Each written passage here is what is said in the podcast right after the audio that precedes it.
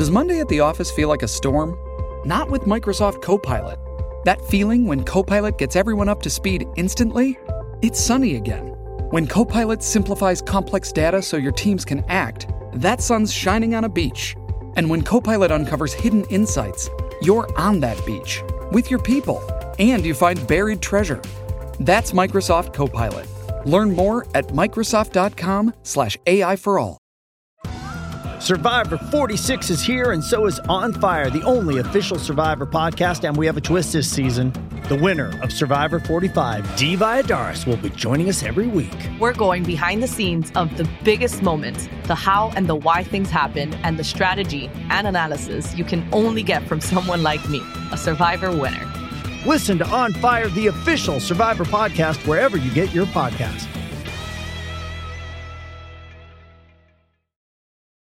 This episode is brought to you by Hyperice, the leader in advanced warm up and recovery technology. They have tons of innovative products, like Venom heated wearables to help soothe sore back muscles, Normatec compression boots to speed up recovery and increase circulation, and Hypervolt massage guns to improve mobility.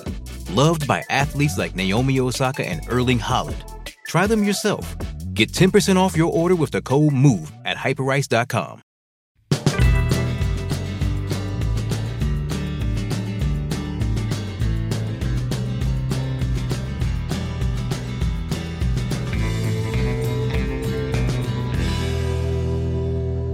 Welcome to Stars and Briscoe and Bradshaw. I will be Bradshaw. Shut up, Jerry. He is the Chickasaw native and Chickasaw Hall of Fame, Oklahoma's favorite son, Mr. Gerald Briscoe, and we have got a treat today. It's taken it's months in the work.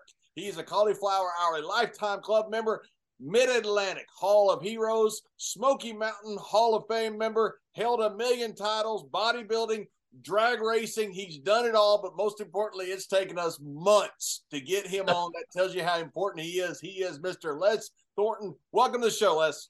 Les, Les Thornton. Man, thanks. hey, look right up behind his shoulder. Oh, holy shit, John.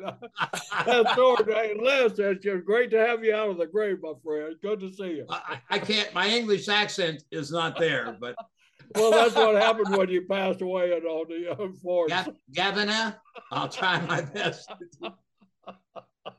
you want to do this again, John? I thought, damn, John's giving me a great in- intro, but he gave Les Thornton a great. Les Thornton was a great worker Yeah. too. Not as good Yeah, as he, he, he, he, he's, been, he's been studying your bio. He's been studying Les Thornton's bio. He don't know shit about you, Les.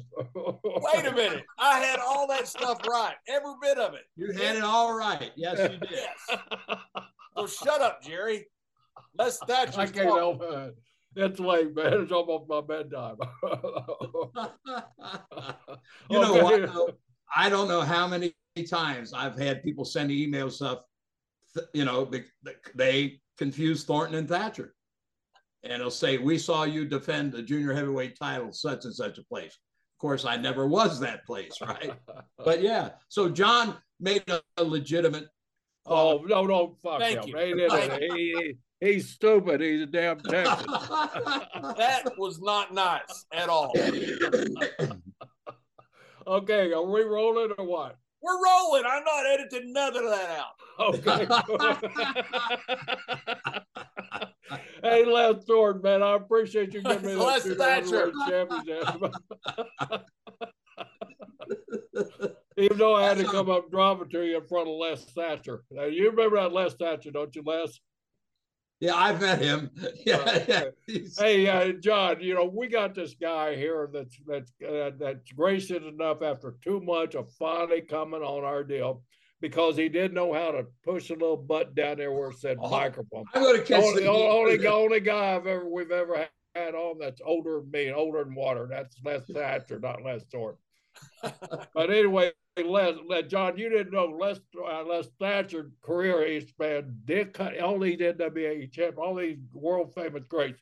Dick Hutton, a Lou Thesz, a Pat O'Connor, Jack Briscoe, Ric Flair, all the way up to uh, to uh, Terry Funk, and even Abraham Lincoln was thrown in there at one time. So, yeah, Lincoln was stiff. well, see, you told me that before. Tell us a little bit about when you were training Abe, but when, when he was going up against Douglas. Abe was tough to get behind.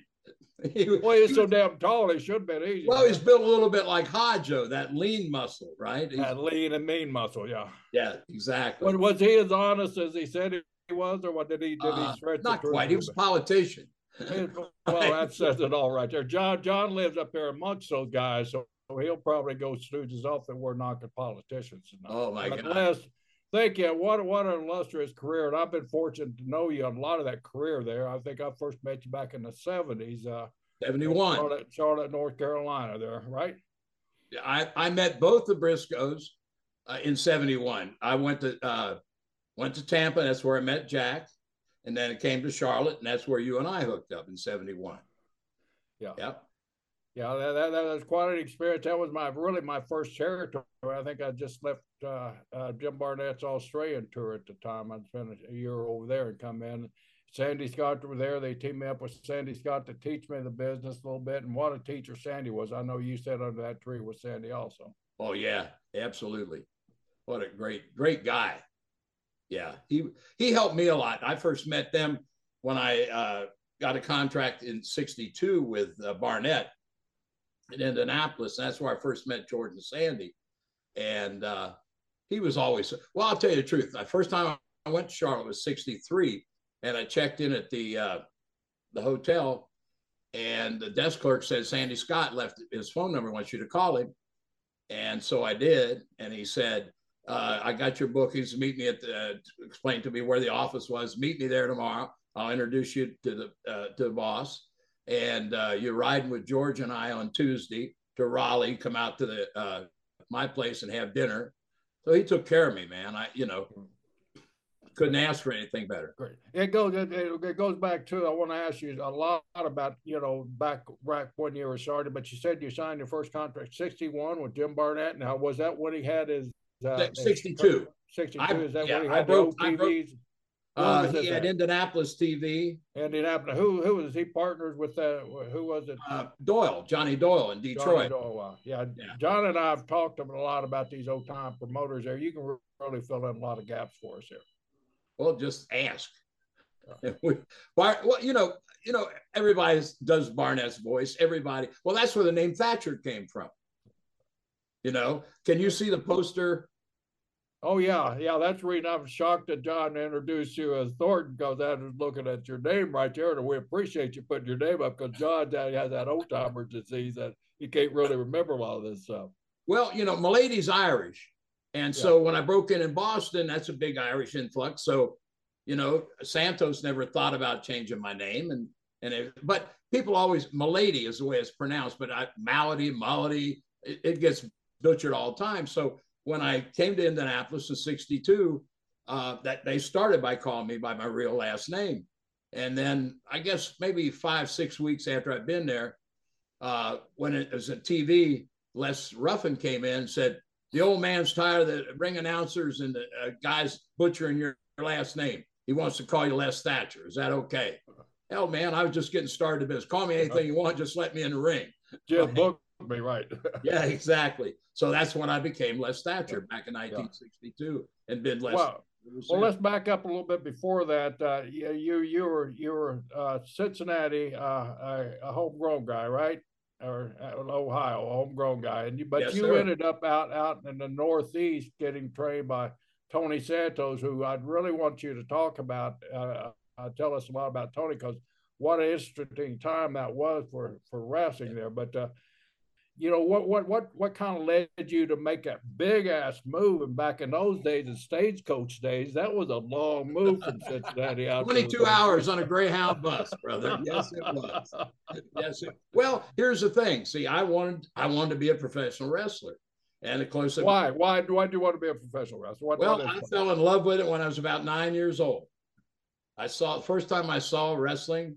It was from the old uh, music hall in Cincinnati on Friday night, and uh, we went. We didn't have a TV at home right at that point in time. We went to a neighbor's house, and I first saw wrestling on a black well, and that, white. that was when TVs were first invented, anyway, right? So Well, a, lot, yeah, a lot of people yes, did have. I mean, hon- honestly, that I mean, I would I go back to that time too, where It was a 10 maybe one one one person in the whole neighborhood would, would have a TV. Yeah, yeah. It was a black and white 10 inch screen, but it was like Don Eagle and Ivan Rasputin and uh, guys like, and then of course back then you got to realize once we got a TV through the week, Cincinnati had wrestling, get Dayton TV, uh, Sunnyside Gardens in Chicago, uh, St. Nicholas Arena in New York, uh, Hollywood Legion Stadium in LA, and Texas style wrestling on the kinescope. Yeah, Texas style wrestling, wrestling every damn night almost, you know. And I've, but of course, how do you get in this business? You talk to people, and they say, uh, well, finally, when I was I was 18, I decided I was going to drive up to Reynoldsburg, Ohio, which is where Al Haft had his office. And back when I was a kid, Haft was biggest promoter in the NWA. They were right. promoting Ohio, Michigan, West Virginia, Indiana, and Kentucky. Did, did are they? Is he the one that started at DuMont TV uh, wrestling? No, that was uh, Fred Kohler that had Fred Kohler, okay. Yeah, yeah. Uh, so anyway, uh, so I drove up to Reynoldsburg and uh, went in and like a dumbass, right, not knowing it, say, I want to be a professional wrestler, right? Now you weren't you wasn't into bodybuilding or anything like that at no, time, not at that time. No, you were, I, you were just a very a athletic baseball, football, man. basketball, all the whole whole nine yards. And so uh, Frankie Talaber, who I didn't know, I didn't know what a booker was for Christ's sake, but Taliber I'd seen wrestle, right? And so uh, he came out to talk to me, really nice about it. And well, you need to put on some size. I was probably 175 pounds at the time and needed to get experience. And of course, I was being gentleman. I said, I wanted to say, how do I get any experience? Nobody will let me do anything, right? So I was frustrated by it, but I picked up a copy of uh, Wrestling Review magazine, and here was a story about Tony Santos, a promoter in Boston, who actually it was the first wrestling school. Uh, he's the stories about how he gives young aspiring athletes that want to be in wrestling a, sh- a shot at being a TV star, traveling the world, and all that stuff, right? so I wrote him a letter. Realized it's 1959, uh, 60, right? And, uh, and so people wrote handwritten letters back in those days. Yes, yes, I could actually write and spell. It's clever. yes. But anyway, so he sent me back a trifold about his school, which I still have, by the way. But wow. Uh, so he told me the deal. So three hundred dollars for six months, and so I had you know saved up my money, got on a Greyhound bus in February 1960, went to Boston, and ended up in a little rooming house, and that's where my training started. Now that was was that the time Patterson, or he had already left, or no? Or Patterson didn't come in until sixty one. So he was later than you then. Uh, yeah, but he had been he broke in in uh, Montreal. Yeah, yeah. But now when I just this past year, I I went on uh, Peacock to look. I wanted to see the Pat Patterson uh, documentary that WWE right. did, and the opening is Pat standing in front of seventy two Westland Avenue. That's where we lived in 19. Yeah, wow. yeah. Pat, Alex Medina, uh, Don Kindred, Black Magic, myself, uh, Ronnie Dupree, a kid named Johnny Mann, uh, a kid from uh, Cleveland, Ohio, named uh, Jimmy Thomas. They called him uh, Flash Thomas. But yeah, everybody lived in this rooming house at 72 Westland Avenue. It was right across the street from where Santos's gym was at the time. And so I, I trained, I started my training in February and I had my first match July the 4th, 1960. And what I say to the young young kids, I said, you know, so I trained like six months. I said, you know, when they smartened me up, when July the 4th, 1960. Oh, wow. Yeah, honest. The first couple of weeks, I thought if my dad were to pull up here while I'm walking back to that $10 a week rooming house, I might get in that car and go back to Cincinnati. my, ass was, like that. my ass was handed to me a few times, right? And, and I mean, nobody really broke, but they but you know they'd let you know you, they were there and that they were better than you are and all that but uh, it was it was fun too. I mean it really was. And uh, now the crazy thing is i'm living in a rooming house with guys who are already working in the business but they don't they don't talk in front of me. They're not smart. They don't smart me up. But that fourth of july uh, tony one of tony's kids came over and uh, knocked on my door and he said, My dad wants to see you. It's like nine o'clock, 10 o'clock in the morning. And I'm thinking, Oh my God, I must be in trouble, right? It's 4th of July. We're not training. And the, the old man wants to see me. So I got dressed and went over. And uh, he said, uh, "You've got your, you've got trunks." And Alma, Alma Mills, uh, Tiny Mills's niece, uh, worked in the, the office for Tony, and she wrestled too. But she made my jackets for me. And so he said, "You got jackets, you got your boots, you got tights, yeah, trunks, yes. Okay, today's your today's your day. Go back to your place, pack your bag, come back. We'll talk." Now, how they taught us to work without telling us it was a work was kind of unique because I mean they'd get in and hook you and you know and, and let you like I say they make you feel it, but then they'd say okay uh, you and Gerald we want you to have a match but nobody's getting paid and it don't need it matter not about winner or loser we just want to see if you can make the switches from hold to hold but don't apply any pressure because you know it's not serious so they're actually teaching us to work a hold without telling us this is what it's going to be so Tony says to me, sitting across from him at his desk, you remember how you trained and how we have you show you those holes, but didn't have you put the pressure on? I said, yes, sir. Well, that's what you're going to do today, which didn't really explain anything to me, but uh-huh. okay, I want to do anything, right? So we were at Blue Hills, Maine at the fairgrounds, Fourth of July celebration. The ring was set up on the racetrack at the fairgrounds. But I rode there. They picked me up, Ron, Cowboy Ronnie Hill, uh, a local guy who played football at, at, Boston University named Joe Sasso, and Bull Montana, who was a hell of an old heel. And and I, I bought tickets to watch Bull, right? Yeah. I so, I worked for Bull. that was my second match, or my actually my first match. I worked twice that day, but I got more education from Boston to Blue Hills, Maine in the car. Right? They're filling my head with all this stuff.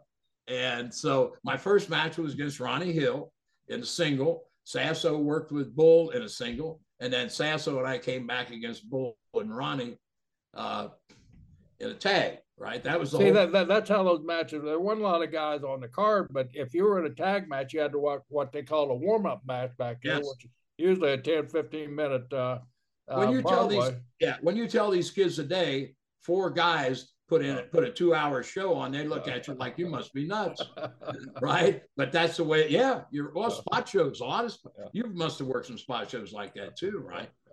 But yeah, so uh, that was and my first shower was a damn garden hose out behind the, the, timing tower. Welcome to professional wrestling, yeah. right? Twelve bucks was my first payoff. Twelve bucks, wow. Yep. You still got that twelve bucks? I, I spent it probably the next day somewhere. but yeah, that's how it all started, and uh, it just you know it, it, was. I look back at it; it was so much fun too because once I broke in, all these guys are helping me. I've got extra trainers living in the same building I'm in, right? And of course, they're telling me do this, do that, try this, try that, and so it was I I don't think there's a better place to learn than doing it that way on it, quite honestly.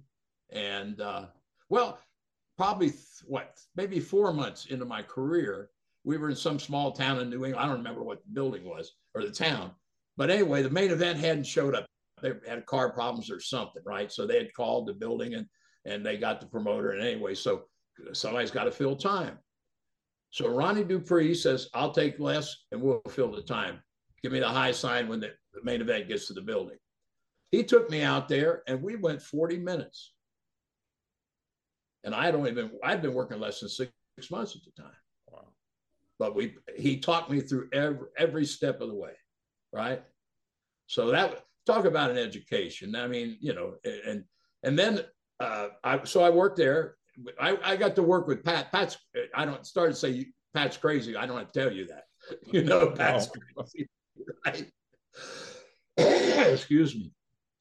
But yeah, uh, but then I, I came home for Christmas, went back up there, and then left there in November of 61 and came home and and actually I'd met Emile Dupree in, in Boston. He'd work come down and work for Tony out of uh, the Maritimes.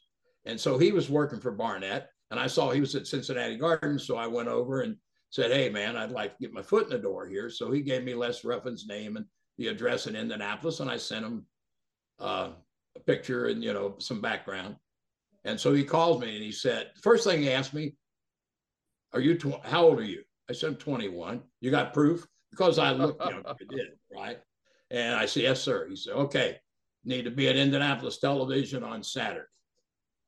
So this, I'd never been on a TV in my life before. Was the age because you were going on TV, you think, or what, what was the age? Uh, well, because I looked younger, I yeah. think. Because yeah. Well, I'll tell you what. Uh, Rocky McGuire, that was Book of Mobile back in '67. Uh, Bobby Shane was the teenage sensation in Atlanta. Leo was really pushing him, right? 17. Right. So when I when Kirby and Hall and I went into Mobile from uh, Louisiana, uh, Rocky said, I want to put them together as a team. We were working as cousins, right? The three of us. But you're going to be my teenage sensation. I said, What? He said, You're going to be my Bobby Shane. I said, I thought he's out of his friggin' mind. Uh-huh. I was 26 years old. He passed, me, he passed me off and said, and the people bought it. And man, it killed my social life. Uh, how bad? well, you know, uh, Hall and I were sharing an apartment, and Kirby, the three of us traveled together and everything, but I couldn't go in a bar with them. I'm 17 years old, right? I couldn't date, right? Because 15 year old girls saying, Can I have your autograph? Right? I'm thinking, Bryce, this is this is crazy. But that moved me, that moved me to Tampa because they were doing a tag team tournament in Dothan, Alabama. So Lester Welch and Eddie Graham and Sam Steamboat came in for the tag tournament. And I guess because both of us are named Les, they teamed me with Lester, you know. And then Saturday, they were there for a Saturday night spot show. And so at, in the dressing room at, at the spot show, Eddie and Lester approached me and said, We've talked to Rocky McGuire and we want you in Tampa. You're you're the NWA rookie of the year. And I'm thinking, whoa, this now, I'll be honest with you. Tampa had a reputation, right? I mean, yeah. wrestler's territory. As much as I wanted to go there, if somebody said, Have you sent a resume there? Have you called there? At this point, I would have said no because I don't think I'm ready for that. But there's the boss telling me I'm coming to, maybe I'm going to Tampa, right? As fast as you go. yes. And so that's, you know, the first time I'd ever been down there in, in, in 67. And uh, my first, I got in, checked in the motel on Sunday. And so I picked up a Tampa paper and it's got the card in it. And my opponent, my first opponent is Don Curtis. Wow. I, that's what I said. Wow. Uh-huh. because I'd never met him, but I see his picture on the cover of wrestling magazines and I knew his reputation. And I thought, oh my God, right? But I'll tell you what, we became instant. That Tuesday night, I'm sitting in the armory. And I don't know if John knows, but we dressed upstairs in the, uh, the old uh, Fort Hesterly Armory so the heels and babyface could all get together in the back. So I'm sitting back there and I see Curtis come in and talking to Eddie, and Eddie pointed towards me. And so he comes back and he entered, he said, uh, I'm Don Curtis. And I said, Yes, sir, I know. And I introduced myself. He said, We're working together tonight. And I said, Yes, sir. And he said, Is anybody sitting in this chair? I said, No. Mind if I sit down? I said, Please. And I'll tell you the truth, by the time we went to the ring, we were good friends. Went out and had a hell of a match. And uh, I mean, and he and I remained friends till the day he passed. I mean, uh, I've got a, a, brick from the old Jacksonville uh, Coliseum that he he brought to me in Mobile at a reunion and signed it and said, uh, this brick from the, the Jacksonville Coliseum is stiff as my friend Les Thatcher. I thought you know better. done. but, but yeah, so that was that was my first. And then the deal was that they decided that uh, Matsuda had just dropped the title back to Danny a couple months before that. So the deal was uh, that they told the story in programs and stuff that I was a big fan of Danny Hodge, and that if I could get by Matsuda, then I got a shot at Hodge in the title, which led to Matsuda and Ronnie Garvin. They brought Kirby in, and Kirby and I worked with uh, with them around the territory, and uh, just never got to Danny. We we did get some heat though with it with one of the top baby faces down there. It's kind of funny. Sputnik and Rocket. I always got along with Spuddy. First time I worked with him was in Kansas City territory in '63. But this this day, Kirby and I are working with them on on TV, and Spuddy comes by and he says, "We want to get you guys over since you're just getting in here, right?" And I mean, they won the match, but they healed to do that, and they put us over like a million bucks, right? So uh, maybe a week later, we're, we're where we can talk to Spuddy, and he said, "Man, I, am happy I put you guys got you guys over, but it got me in trouble." I said, "What are you talking about?" Lothario on in the office and said, "Dan Monroe's put them Kirby and Thatcher over better than they put us over." My God. politics really rare. Uh, back then, back then, there's even politics. Oh, there. I've never been. You know, that's the one thing I'm not good at and don't want to ever be good at. Thank you very much. I may not have done much or had much, but it was on my merit. It wasn't on my nose sticking up somebody's rear end. That's for damn. but yeah. So anyway, then we went on to. Uh, that was my first experience in Tampa, though. But talking about '71. Uh, Jack, uh, I rode with him and Roop some, and uh, that's where I got hooked on Kristofferson. Uh, yeah. Right. And a few other things. you were in Florida. yes. With the Briscoe. And then from there, and that was uh, in 71, uh, I guess Becker was crawling around uh, looking for a number two babyface team to, to, be behind him and Weaver. And Lee, uh, Louis Tillett uh, recommended Danny Miller and I. And called us, said, Yeah, you know, we both have been in the territory, had success there. So, yeah, okay. Uh, so that's when we came in, and that's where I, and I remember coming to your apartment. Uh, Paul Jones was over there yeah. with a couple ladies. Oh, you should have seen uh, the bachelor pad. Oh, John, you he uh George uh George, what's uh made you those lights? Who uh Oh man, I I don't I can't remember. Anyway, he had the he had these uh long glass tube lights with a knob. They were disco lights, Les. They, well, anyway, he had four four. You had disco lights. Yes, I do, man. Hanging over your apartment. You know. At my apartment, they were the coolest thing in town. they were synced with a stereo. Yeah. Yes. And I walked in that first night, and those that was the only lights that were on. And there was Gerald and and uh, Jones huddled over there with their ladies, and I started sniffing around. well, it smells funny in here. They didn't smell that bad, Les. Come on. Wait a minute you had your disco lights synced with your music. Yeah. Yes. Yeah.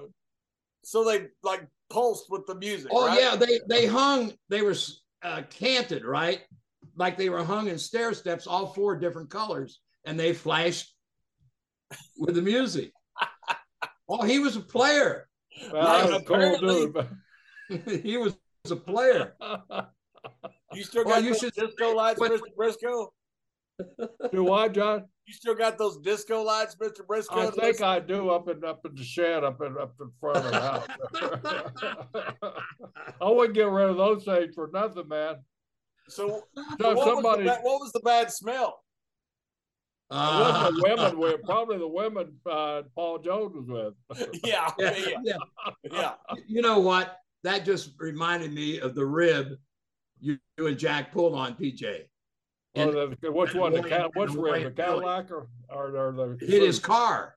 Oh yeah. Tell tell John that. Uh, that some of the Jones, we Jones Jones had been in Japan, right? And he's just came back, had a brand new Cadillac. Hell, it wasn't didn't probably didn't have. He just bought it that day, I think, Les. Yeah. Huh? He just bought it that day. Was it that day? Okay. Yeah, yeah. So anyway, Jerry and Jack Jack is there, and Jerry and Jack are you were the guys are down by the pool, the laundry room or something. Yeah. And yeah. Jones came back and pulled up in front of the apartment, but he left the car running. He ran in the house to get in the apartment to get something. So Jack was Jack went down and jumped in Paul's car and drove it out of sight. So, Drove it around the back of the building there where nobody yeah, can see. It. So Paul comes running out with a cigar stuck in his mouth and where's my car? Right. Looking for those keys, man. yeah, John, he just bought this brand new, just slick Cadillac, man. Uh, dark blue. I mean, it was white, white top, and uh, when, right when they come out those cushion tops. Landau he, top. He wanted yeah. to wanted to show us the Cadillac. So Jack and I were up over in the, at a pool house over there. We saw him run up the stairs, and Jack said, "Let's go get that car." So Jack runs out. He's a lot faster. He jumps in. He takes a car, and it's one of these big, huge apartment complexes. So he takes it way around the back. And uh, I, as soon as the car disappears, I go down in the parking lot. Here comes Joe out out of the out of the parking. He out a cigar. He said, "Man, I want to show you my new Cadillac." So we take about four steps out in the parking lot. He goes out there. He's looking, then he starts checking his pockets like this. I mean, he's panicking. This is in a neighborhood that's not that great of a neighborhood either, beside the apartments, you know. And oh shit, somebody stole my new car. And I'm doing everything I can to keep from laughing. About that time, Jack circled back around, you know, walking. Hey, Paul, how you doing? Oh, I'm not good. I did. You see my what Cadillac, you know? And I mean, we we bleed him, bleed him. fine, and we can't take it anymore. We just start bursting out laughing. He he, he nearly beat the crap out of both of us. you know, uh, he and Jones got an apart another apartment together over on the other side of town, and they had uh, three. It was three bedroom, and the odd bedroom had a waterbed mattress with no frame. In other words, it covered the whole floor of that of that bedroom. If that tells you, to go along with my lights, my sink lights. Right, with his Wait a lights. minute. You had a, a waterbed mattress with no frame? with no frame, man. It Yeah. prohibits the water from sloshing when you got that frame, man. No, no. The, the, the bed had to be huge. Yeah, when you the road frame. use, man. it yeah. covered the whole floor of that Yeah, one yeah. Uh, bedroom. Yeah. It was, it was one of those cow kings before cow kings, Malone John. this guy, this guy owned a waterbed store and he'd make a special waterbed. So he made me an extra large waterbed that covered wall to wall, man. What'd you do for sheets? I just, I didn't use them back then. Sheets, what do you need sheets for? What? What'd Last, I didn't know you were going to tell them all this shit on me. You know? no, I, I need to tell John the story about us going to the concert too, don't Which one? Which uh, the uh, the Rod Stewart concert. Johnny, man. Rod Stewart's going to be at Memorial State outdoors, right? Outdoors uh, concert, Memorial Stadium on Saturday night. So, you know, got tickets. We're going.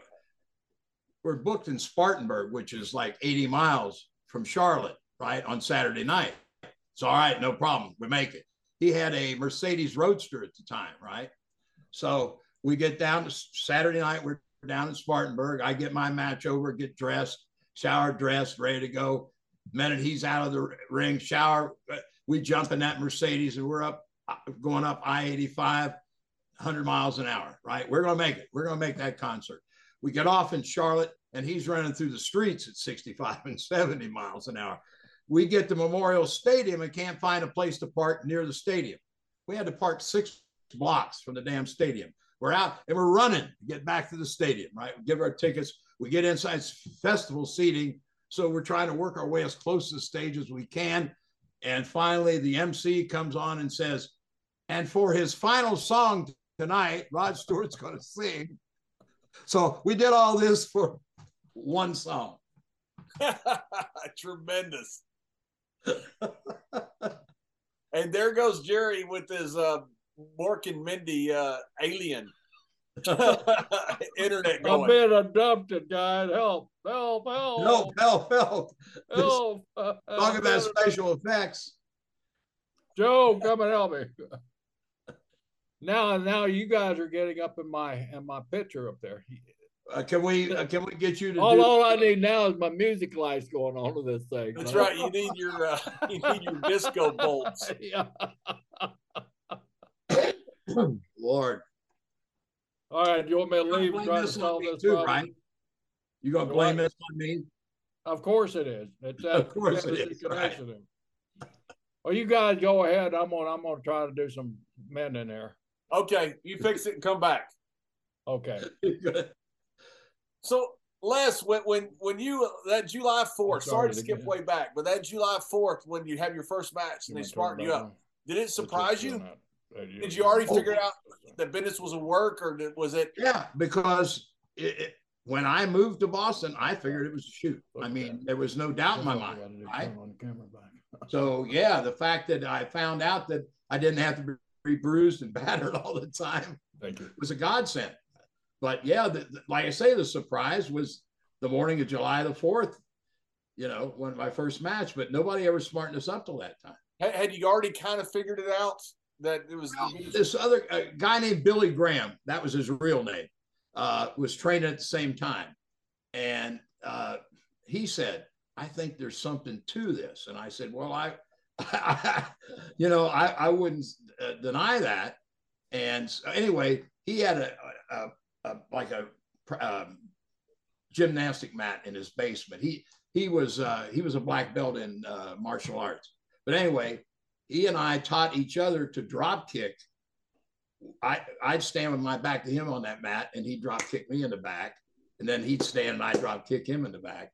And so we, you know, but here's the other thing too. Even if we thought that, we weren't going to open our mouths and say so, because Right. then somebody would have snatched you and said, "Let me show you," right? Right. So, but yeah, it was. uh Well, you know, the kids today are, have got it easy. To be quite honest, they they they do. You know, They- because well, I think the hard part is to be a teacher today, because they come in thinking they're smart to the business anyway, and I think a lot of them take it as well. It's it's all a show, so I can be an actor. But of course, the three of us know that it's a business unto itself. There's nothing like it and to learn to be a worker is a lot harder than just taking bumps. So Yeah, and one of the hard things I've seen, Les is that you know when you, when you came through the, the system where you worked a lot of different places, you know, which are not around Right. anymore. You have to Right. learn how, every different style. You learn have to learn how to get over a million different places, and by the time you get to something big, you've had a thousand or two thousand matches. Now they don't Sure. have that educational background, which is a huge disadvantage to the oh, guys. you're absolutely right. Yes, absolutely. Well, Yeah, you know- when I read that uh, WWE was going to stop taking in independent guys and going to college guys, as a trainer, my first thought is it's not this is a numbers game anyway. You can put a hundred g- great athletes in a gym. We're not going to turn out a hundred great wrestlers. We may not turn out three or four out of that hundred people, right? And so I don't care if they come from college or from the streets or where. Uh, some of the best guys that I've well, you you both know who Nigel McGuinness is. Sure. Yeah, well, uh, he, when he was the uh, Ring of Honor World Champion, I'm so proud of. I mean, he's he started with me, right? Uh, so you you got guys like that, but he came in with that same kind of fire that I had years before him, right? I mean, the passion was there, and I think today too many guys see it as a money grab, right? As hey, there's big money in that wrestling business. I want to get in it. Well, I can even go back one. You guys have both seen the Naked Cowboy, right? Uh, Yeah. That does it. Times Square. Sure. Okay, he's a Cincinnati boy, and uh, I, I had uh, judged him in a couple bodybuilding contests. He was, you know, a teenage contest, and so when I had my my place HWA in Cincinnati, he had called me and, and said, "Can I come by?" I said, "Sure." So he came by and started talking like he wanted to get in the business, and I said, "Well, Bobby, how long have you uh, liked wrestling?" Oh, he said, "I don't like it." but I see that Hulk Hogan got in the movies that way.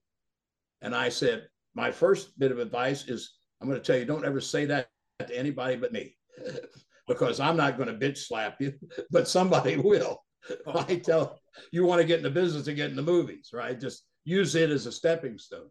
But I think a lot of guys take that, you know, with with Dwayne and and uh, Cena and those guys, they see that and they think this this is the way to, up there, right?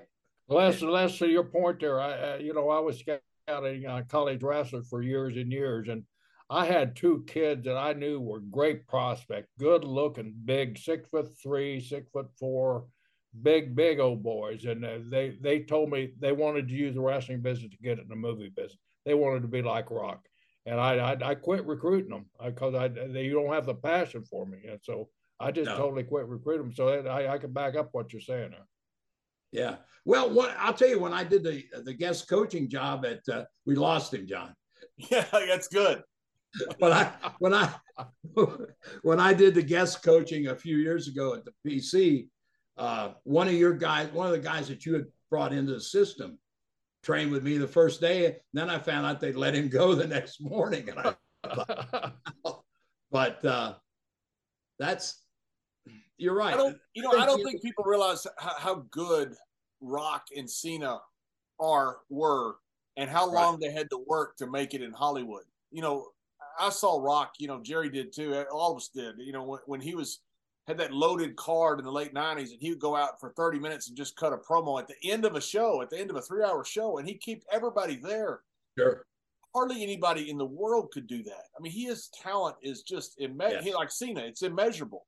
And then they have a tough time transition. To, of course, they both make it, but that's very rare that oh, somebody yeah. like that comes along and then ends up making it.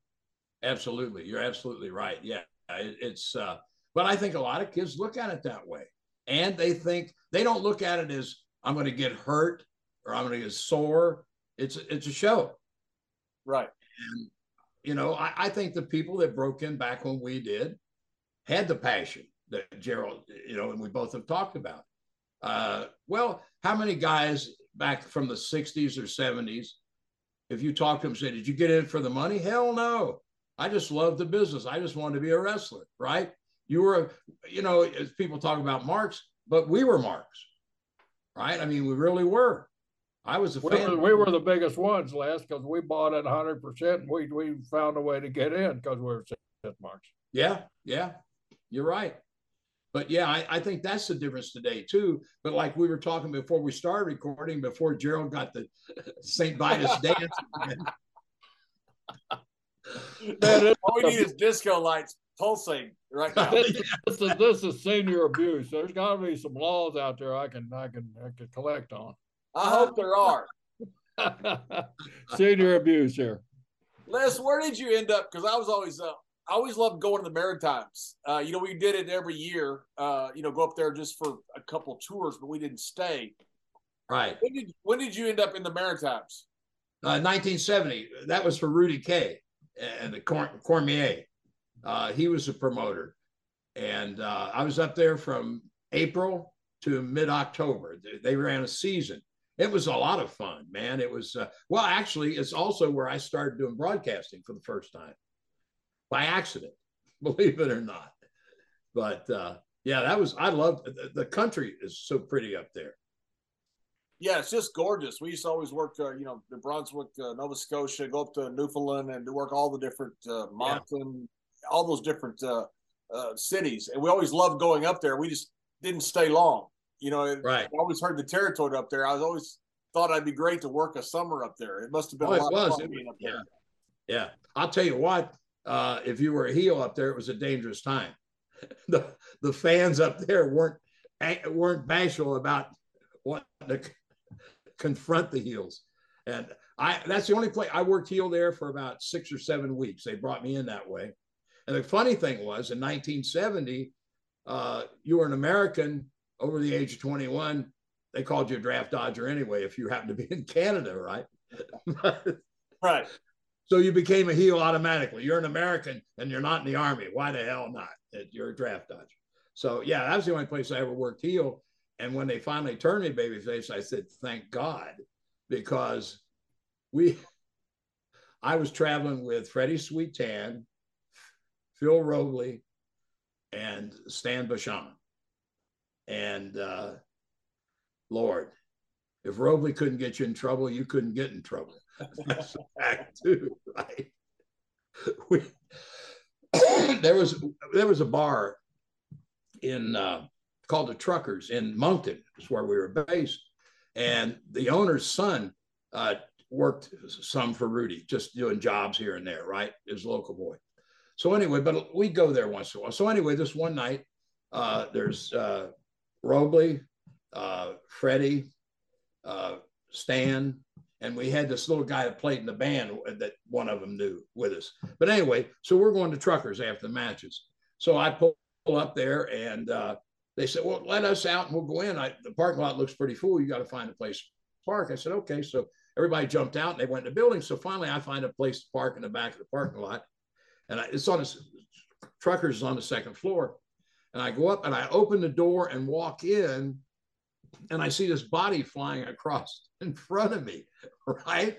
And then I look and I see Stan headbutting some guy, and then some jackass grabs me from behind, and I and I'm crashed back into the wall to free get rid of him. And by this time, I thought, what the hell's going on? I just parked the car. And the owner comes and said, the cops are coming. You guys go to the third floor, meaning the wrestlers. So we go up to the third floor.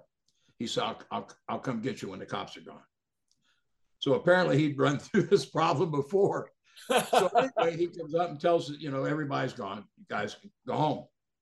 We come down. The parking lot is empty except for my car. And I had a, I had a brand new Pontiac Bonneville, right? I picked it up uh, uh, from the dealer in Cincinnati on my way to Moncton. So I just had the miles on it coming up there.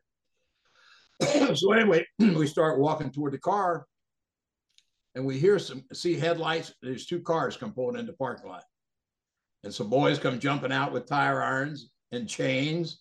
And I thought, oh my God, we we're gonna die here in Moncton tonight, right? so we start backing up towards my car, and I'm telling these, I, I, I told the guys not loud enough that the, the, the the guy's coming after us. I said, when we get close enough, I'm going to break for the car. I'm going to get it fired up. Your ass better be in it because I the the numbers weren't right for us. Nobody was going to put us over that night.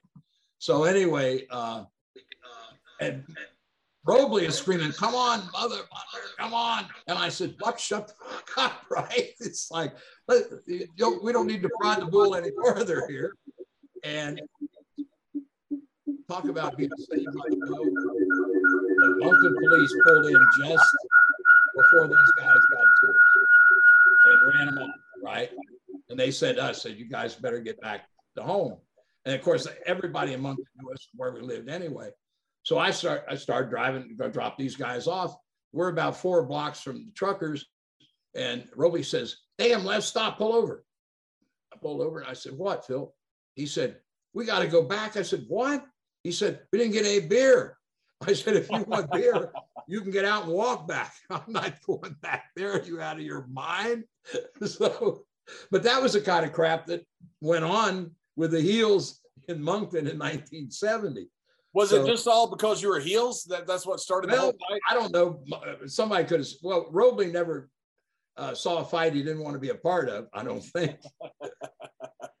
but uh, yeah, it was it was the fans there. Uh, well, uh, we we had to in uh, St. John's. If you were a heel, you pulled your car up to the back of the building, and one of the St. John's policemen took the car, and another cop followed him in a cruiser, and they went and hid your car so that the fans couldn't destroy it. That's how bad it was, right? the heels couldn't leave their cars in the parking lot. So was it, it was, a good territory as far as drawing money and, and getting paid? Oh yeah, yeah. It was it was yeah, it was uh, it was and it, the trips weren't bad at all. We in Moncton on Monday night, uh, Halifax Tuesday, Halifax TV Tuesday morning, uh, Wednesday morning, St. John's that night, Fredericton on Thursday, a spot show Friday, and some uh, sometimes spot show on Saturday. But they weren't bad trips at all, not at all. But yeah, it was. Uh, and like I say, that's where I first got a chance to do, uh, do broadcasting, quite by accident, as, as a matter of fact. Rudy and I had lived next door to each other in Charlotte, and we'd made a lot of trips together and everything, and just shooting the breeze and stuff. And I, uh, after I'd been to Tampa in '67, uh, Gordon and I got to be buddies, and I had I'd said to Rudy, I guess, a couple of times, you know, maybe when I retire or something, I'd, I'd like to try that because back then, Gordon was the only probably decent broadcaster because a lot of the broadcasters were the, the local kiddies show host who got an extra 25 bucks for coming in and putting wrestling over. And he spent more time putting himself over than he did the matches, you know, that sort of thing. And Gordon, when I saw him in Florida, I thought, oh my God, he's selling the business like it's real. You know, and that's Les, you think Gordon was one of the first that that, that was a full-time wrestling guy? I yeah, I think probably that's part of it too. Yeah, yeah, I, I would think so. I would think so. Um, but yeah, that's so. Rudy knew that I wanted to give that a try. So uh, on, like I say, we went to Halifax on Tuesday, worked at the house show Tuesday night and TV Wednesday morning. He called me on Monday. I was just talking about different things, and he finally said, "You know, you you mentioned that you'd like to try to be uh, a broadcaster sometime." I said, "Yeah." He said, "Well, be sure to bring a sport coat and a tie tomorrow to Moncton. And I said, why? I said, because you're going to do, you're going to be the uh, announcer on the show. And Rudy was well known for his ribs, right? And I'm thinking, oh, okay, I'm going to bring dress clothes and walk into TV station. I get surprise, it's a rib, right? But finally, he convinced me to do that. So I did. And back then, there weren't two guys on the desk, just one. And I'd been interviewed, but I'd never interviewed anybody. I'd never segued in or out of a segment. And I went in cold and we got it. How we got it done, I don't know, but we did. And so I did the next couple weeks. His his announcer uh, was from Toronto and he had a death in the family. So he had to fly back to Toronto. So at first, Rudy was just covering for him for a couple of weeks. But then after I'd done a couple of weeks, Rudy came, uh, called me and he said, You're doing a good job. I'm going to leave him in Toronto and I'll work something out and give you extra to do TV as well as the deal we worked out for you to wrestle. I said, okay. So that's how it all started, just by accident, actually. How hard was it calling a show by yourself without without anybody else? I know you've done both. What what how's the dynamic different? I I prefer to bounce it off of somebody, you know, uh, to let me get a run and and like pitch it to them and for them to come back when I watch a particular show today and see four guys on the mic, I don't want to be a part of that because that's too too many. I think. I mean, yeah. sometimes they have a heel sit in or something, but I prefer working with a partner. To be quite frank, because I think they, if they come from a little different direction than you do, right? They add a little uh, more depth to it sometimes. And uh, but yeah, that was I don't, that particular day, I don't know how I got by. I really don't because I was nervous. I thought, what am I doing? Right. But, but we got it done. So, but, and I finished out the season uh, doing the TV there. So, and then, and then after that, then you started doing commentary in most of the places that you were working. Well, I, actually, I just when I came back to the states, I had been in Nashville, and I went back there for a, a spell, and then I uh, called Tampa and Leo said, sure, come on in. And uh, just wrestled. But when I went back to when uh, Danny and I went to Charlotte in 71, uh, I was in the office one day and Lord Littlebrook was in. And uh, he said to Mr. Crockett, this Jim Sr., uh, Mr. Crockett, why isn't Les on your TV? And Mr. Crockett looked at him. He said, Well, Brooke, he is on my TV. No, no. He said, as an announcer. And Jim said, What do you mean? And he said, Well, he did Rudy's TV last year and did a heck of a job. And Mr. Crockett looked at me and he said, You never told me. I said, well, I didn't know I was supposed to. I didn't know anything about it, right? So that's so they they actually tested me first. They sat me in with uh, Bob Caudle in, in Raleigh. And I remember coming off that trial and Gary Hart saying, You didn't put yourself over. And I said, that wasn't the reason I was out there, right? It wasn't about to get me over. It was about to get the match over. So then I started sitting in and uh, with Jim, uh, with Jim, uh, Big Jim, uh, and oh, not what was what was the announcer Channel Three in Charlotte? Big Bill Ward. Bill Ward. I knew it was. I say it. Big Jim. Big yeah. Big Bill Ward. I'd sit in with Bill. I sat in with Charlie Harville was the only one that gave me static in, in a high point. And the first after the, after the first show, sat in with him, and he, before I left the studio, he said, "You know, Les, I'm not going to try to be a wrestler, and you don't need to try to be an announcer." Like I guess he thought I was going to steal his spot, you know. And I thought, "Hey, I'm just I'm just doing what I'm told. That's all." But uh, so then it finally worked in, and I I, I did the B tape there, and then uh, started doing all the promos. And you were you were also doing the magazines at that time. How did you? Well, I, here here's another thing that happened by accident. But yes, we got into the magazines. I was looking through some old uh, souvenir pro. Remember the, the autograph books, right, where they have your picture in a place for the fans to sign the autograph. And there was a couple of those laying on a file cabinet in Mr. Crockett's office, and I was looking through them, and I said, Mr. Crockett, I said, you don't do these anymore. And I, I don't know who it was, but he's told me this. Somebody, whoever helped him with those before, wasn't there any longer. And I said, Oh, that's too bad. I said, He said, Why don't you try it? I said, What do you mean? He said, Well, you do one. I said, Are you serious? He said, Yeah, we got plenty of pictures and just put something together and show it to me. So that's how it all started. I did the first two were just autograph, you know, uh, uh, albums. And then we started with it. And then the grew to the big color features and uh, centerfold and the art rendering covers, and nobody's ever done anything. That was one of my pioneer uh, approaches to the business. Nobody's done it since, quite frankly.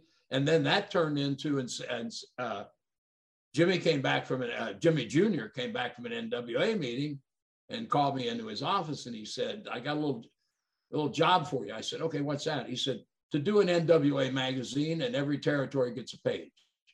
Yeah, that's just a little job. What the hell? right. And we did the only NWA. Now, NWA had a magazine out in the uh, 50s because I used to have a couple copies, but that went under. And so that, that magazine with Terry Funk on the cover uh, was the one and only NWA magazine, I guess. And that we put that out. It was in 75, 76 with Terry on the cover. So, but that's again just you know, uh, we did things with magazines that had never the centerfold and the cover. Uh, we had uh, an artist at the, uh, the studios who did the magazine layouts. I give him, you know, like uh, with Greg Valentine, always talk about the Valentine trophy case.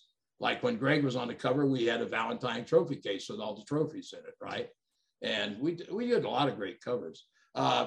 If you go to uh, Mid Atlantic Gateway, the website, they've got a bunch of the magazine covers and, and, the stories behind them on there too. But yeah, we did a lot of stuff, magazines that no other magazines had ever done and haven't done since. And then Vince saw them. And uh, this was when he was running up in New England. And uh, George Napolitano got in touch with me and said, Vince, seen those magazines, and we'd like you to do some for WWWF. So I did five issues for Vince. It was in the late 70s, but nobody's ever done anything like that since. How did the magazines do? Oh, they did well. They did well. I, will tell you, they do better now. I wish I had a few cases. I can sell them suckers for a hundred bucks a pop now. and and I remember uh, at the Briar Bend office, uh, Jimmy uh, Jimmy Jr. coming back and saying, Les, if you're not busy, why don't you and Jackie go out in the warehouse and, and see them old magazines we haven't been able to sell and throw them out? And when I and I thought I wish I had a few cases of them suckers right now, oh. but they're they're people don't uh, balk at all at paying that for them in, in good condition, obviously, right? But yeah, that's how big was your staff for the magazines? Me, really? I, I, I did the rough layouts. I uh, I wrote the stories, uh, and Cal Byers' uh, studio, who did the final layouts, and, and the, his artist did the cover. Uh, I go in with them. I walked it through the whole thing, and uh, Frances, Jimmy's sister, uh, Frances Crockett helped me with it, and a guy named Don Swafford who was doing PR for the office at that time. Swafford helped me with some, but basically, I, you know, uh, Frances would help me get get some ideas by Jimmy Jr. that he didn't, you know, something that was maybe a little off the wall for the, that period of time. And I'd say to Frances, I don't know if Jimmy will buy this. She said, he'll buy it. she said, I'll take it to him. and and he did. But yeah, that was uh, they saw. I'll tell you a funny story about Jimmy Jr. and those magazines. Uh, we were in uh, Greensboro Coliseum, and Sandy Scott and I were doing uh, broadcasting from upstairs. I wasn't wrestling that night, so I had a jacket on and everything. But anyway, Jimmy and Jackie and I were standing out by where the ticket booths were to come into the Coliseum there in Greensboro and the, the new issue of the magazine was out and they had been laid on the little kiosk things that the, the vendors use, right? And so we're just standing there and the vendors aren't out yet, but all of a sudden the gate opens and the people start coming in. Jimmy looked around. He said, We better go to work. And I didn't know what he meant at first. He walked up the closest kiosk, picked up magazines, and started hawking. I said, Okay, then we can all do that, can't we? and wow. we did.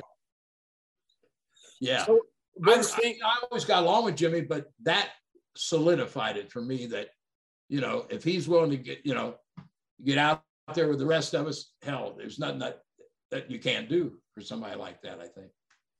But that was a great place to work. I think Gerald will tell you that, wasn't it?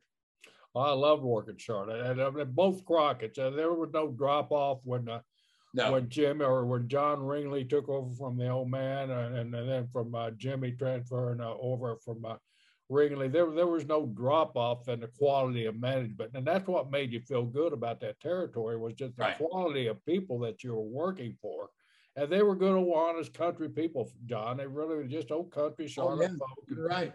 And we get out, and like I said, anything that you would do, one of the Crockett's would do too for to help you out. Yes, they, they, weren't they weren't shy about. Well, I'll tell you, uh, in '72, I came down with hepatitis, and I was out for six over six weeks.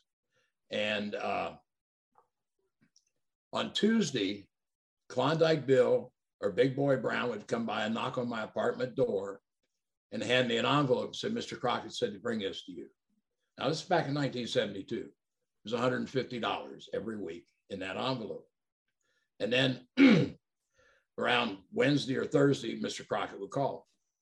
How you doing, baby? You know, and I always felt that I needed to say, well, I hope to come back, you know, and, and he'd always say, no hurry, you get well, help the rent paid. Uh, I said, Jim, uh, BB brought the money by, no, no, that's grocery money your car payment made, your rent paid. Yes, sir. Yes, sir. And through that whole thing. And then uh, I came back. It was a week before Thanksgiving, and I wasn't figuring any angles or anything. And yet they gave me three of the big shows make sure I had a good payday coming back off of being out six weeks. And that year, went home for Christmas. I went in to get my last payoff and walked in the office, Mr. just Mr. Crockett and I. And I said, uh, Jim, I just want to wish you a Merry Christmas and to thank you so much for your help uh, earlier this year. He said, Hey, baby, just do me a favor. Don't tell anybody and ruin my reputation. Right.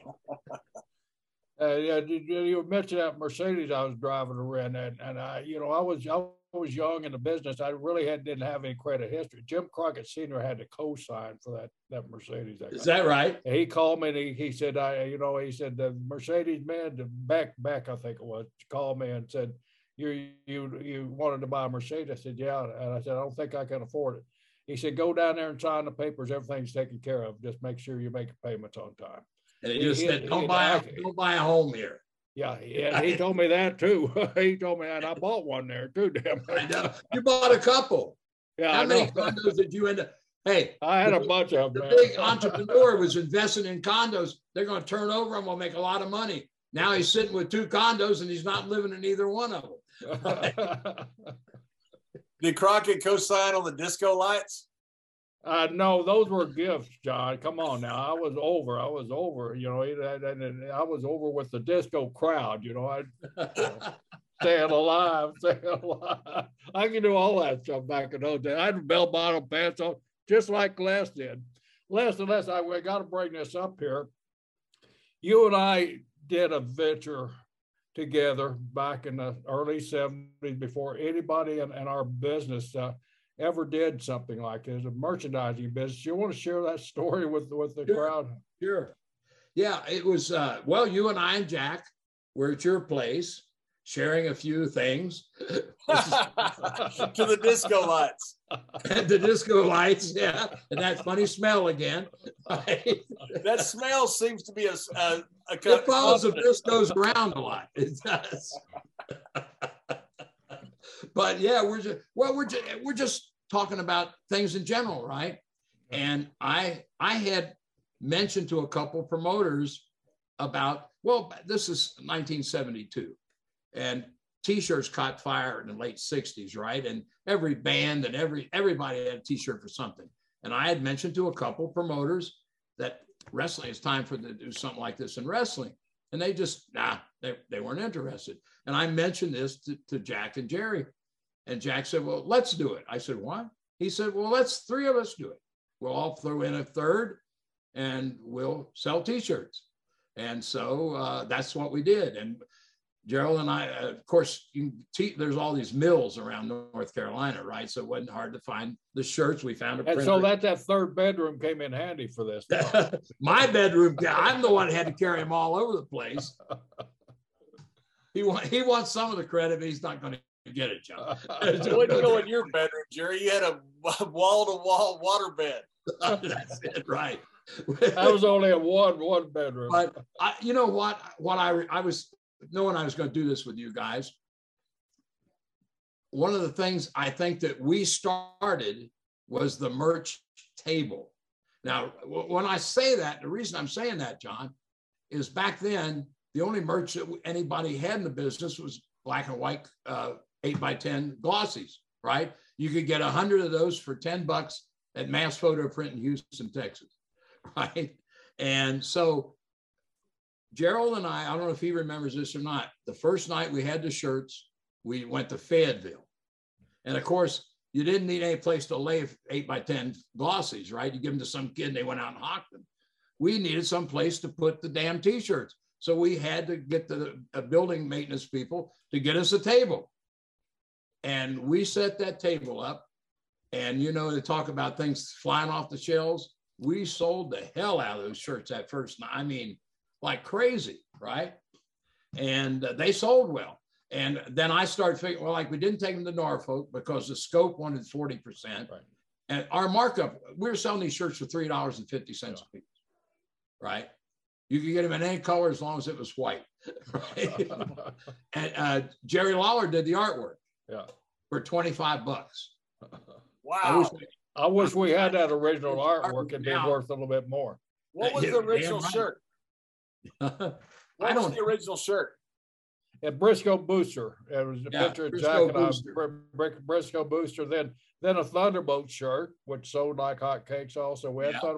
Didn't we have uh, actually have Andre the Giant signed to, to, to, do a shirt or something like that? We had Watts.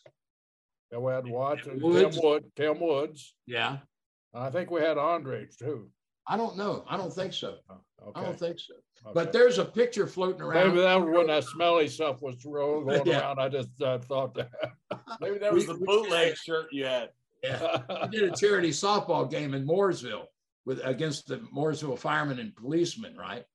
And there's a picture floating around Facebook of Gerald and I.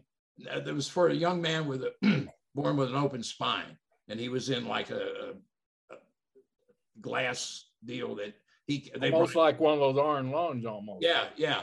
And there's a picture of Gerald and I. He's got a Brisco booster shirt on. I've got a TP Power Thunderbolt shirt on, standing, you know, with this uh, by this kid in in his uh, iron lung or whatever it was. Yeah, yeah. We were we were able to get Bill Apter to put uh, little little ads in all those wrestling mags. So each wrestling mag, we we had an ad in all those mags, and, and then and we got somebody uh, somebody named Les traded out with uh, Norm Kietzer on his wrestling news. I'd write columns for him, and in turn he'd run the ads. Right. But then where where it started to get dicey, like I say, we didn't have that much of a profit built in, and now uh, And we didn't have much experience either. No, we didn't. We were not entrepreneurs. Well, we were all wrestling. That's all we really cared about. This Yeah. was like an extra thing. But uh, Heb- the Hebners knew somebody that was high up in the rich department stores in Yeah. the Southeast. Right. And so they actually took a shirt. And there, now, if we'd have got in there, we'd have been on the road Yeah. to success, right? We'd have had to, we'd have had to have several thousand shirts printed right away. But they they didn't take them. But then once and in the Tampa program, Jack, Jack got it Right. in the Tampa program. I got at the time. I well, okay, we got to tell the story about me going to Atlanta to work with Gordon too. That that has a Brisco involved. The Briscos are involved in my life.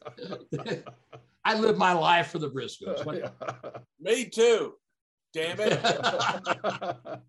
Jack Jack called me and he said, "This is when they him and Woods had bought into Atlanta. This is during the war, the uh, Gunkel versus the NWA."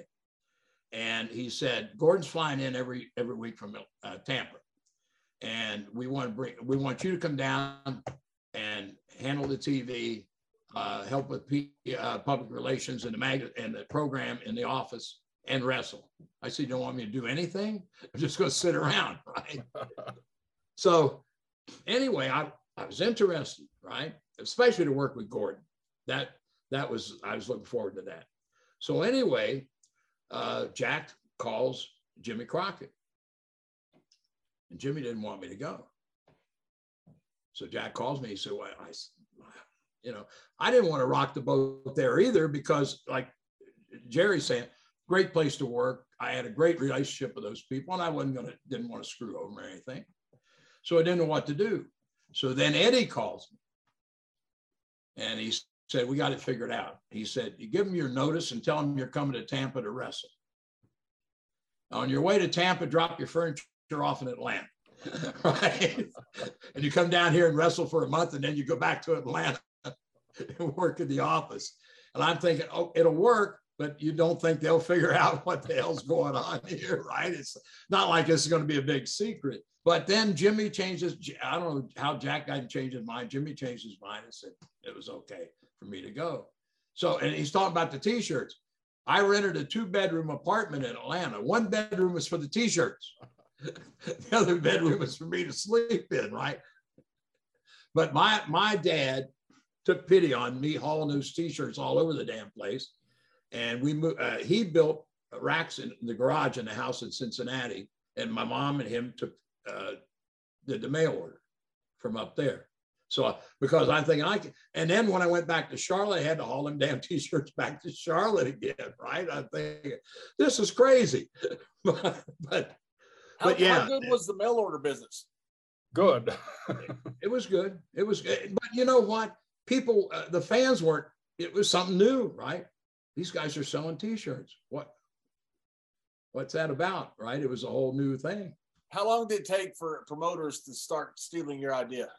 Uh, oh, the, they Well, they want yeah, a piece of our Cro- idea. Cro- Crockett, I think when we went to Virginia and we kept selling out a T-shirt every every Friday night in, in Richmond, Virginia, and uh, and the Coliseum was was calling Crockett, "Hey, we need more T-shirts," because they thought they had to go through Crockett's, and it was through us. And the Crockett finally Crockett came to came to, "Hey, sorry guys, you know we're gonna have to shut it down. Either Well, yeah. either give up some percentage of it, or we're gonna shut you down." Basically, Barnett wanted a piece because he had the ad in the Atlanta program. Yeah, everybody, everybody wanted everybody that was helping us out all of a sudden saw dollar signs. and, uh, The idea wasn't great when I presented it to them, but it was great after they saw it working. Yeah.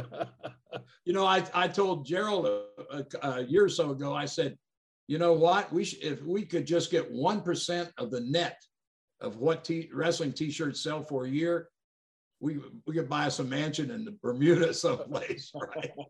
Yeah. I mean, my God, how many? If, if we could get in over there, somebody's got got a got a, a lock there with the government that will only allow so many wrestlers in there, and there's they get the quota. now. That's exactly right. I got a Bermuda block in Bermuda, a, a Brisco, a Brisco block in Bermuda. Oh, okay. I s- uh, you got a place in Bermuda? I did. well, I yeah, lived there for ten years. you wa- that wasn't a reference you was making, or you just pull that out.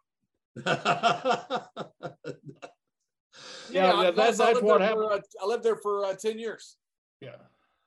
I'll tell you, uh, you know, this made me think of it. Jack, uh, we were standing, we are at Raleigh TV. Jack and Jimmy Crockett uh, Jr. and I are standing talking. And this was before the Atlanta deal. But Jack said to Jimmy, he said, Les doing your TV, and I've heard nothing but good. Jimmy said, Yeah, he does a good job, uh, but I just wish uh, he my fans could identify with him more. And, and, Jack said, What do you mean? He said, Well, you know, he wears a spread collar shirts and, and a chain. You know, back then, you know, the spread collars and, and everybody wore jewelry. And uh, he said, I just like him to uh, be able, the fans to be able to identify identify with him better. And Jack said, Well, hell, if you just want your fans to identify with him, have him wear bibbed overalls. I thought it was funny. Jimmy didn't think it was too funny. let's let's let's jump just jump over to when you were doing the commentary for for Ronald Fuller up in up in uh his, his here where I'm at now in Knoxville. Uh, where you're at now in Knoxville. You you were you were there when that Plan B came around, right? Uh, with, with I've never seen it, Gerald, and I've never seen it. You ought to, you ought to, you ought, you really ought to take a look at it. It. It'll it'll upset you, but you need to take a look at it.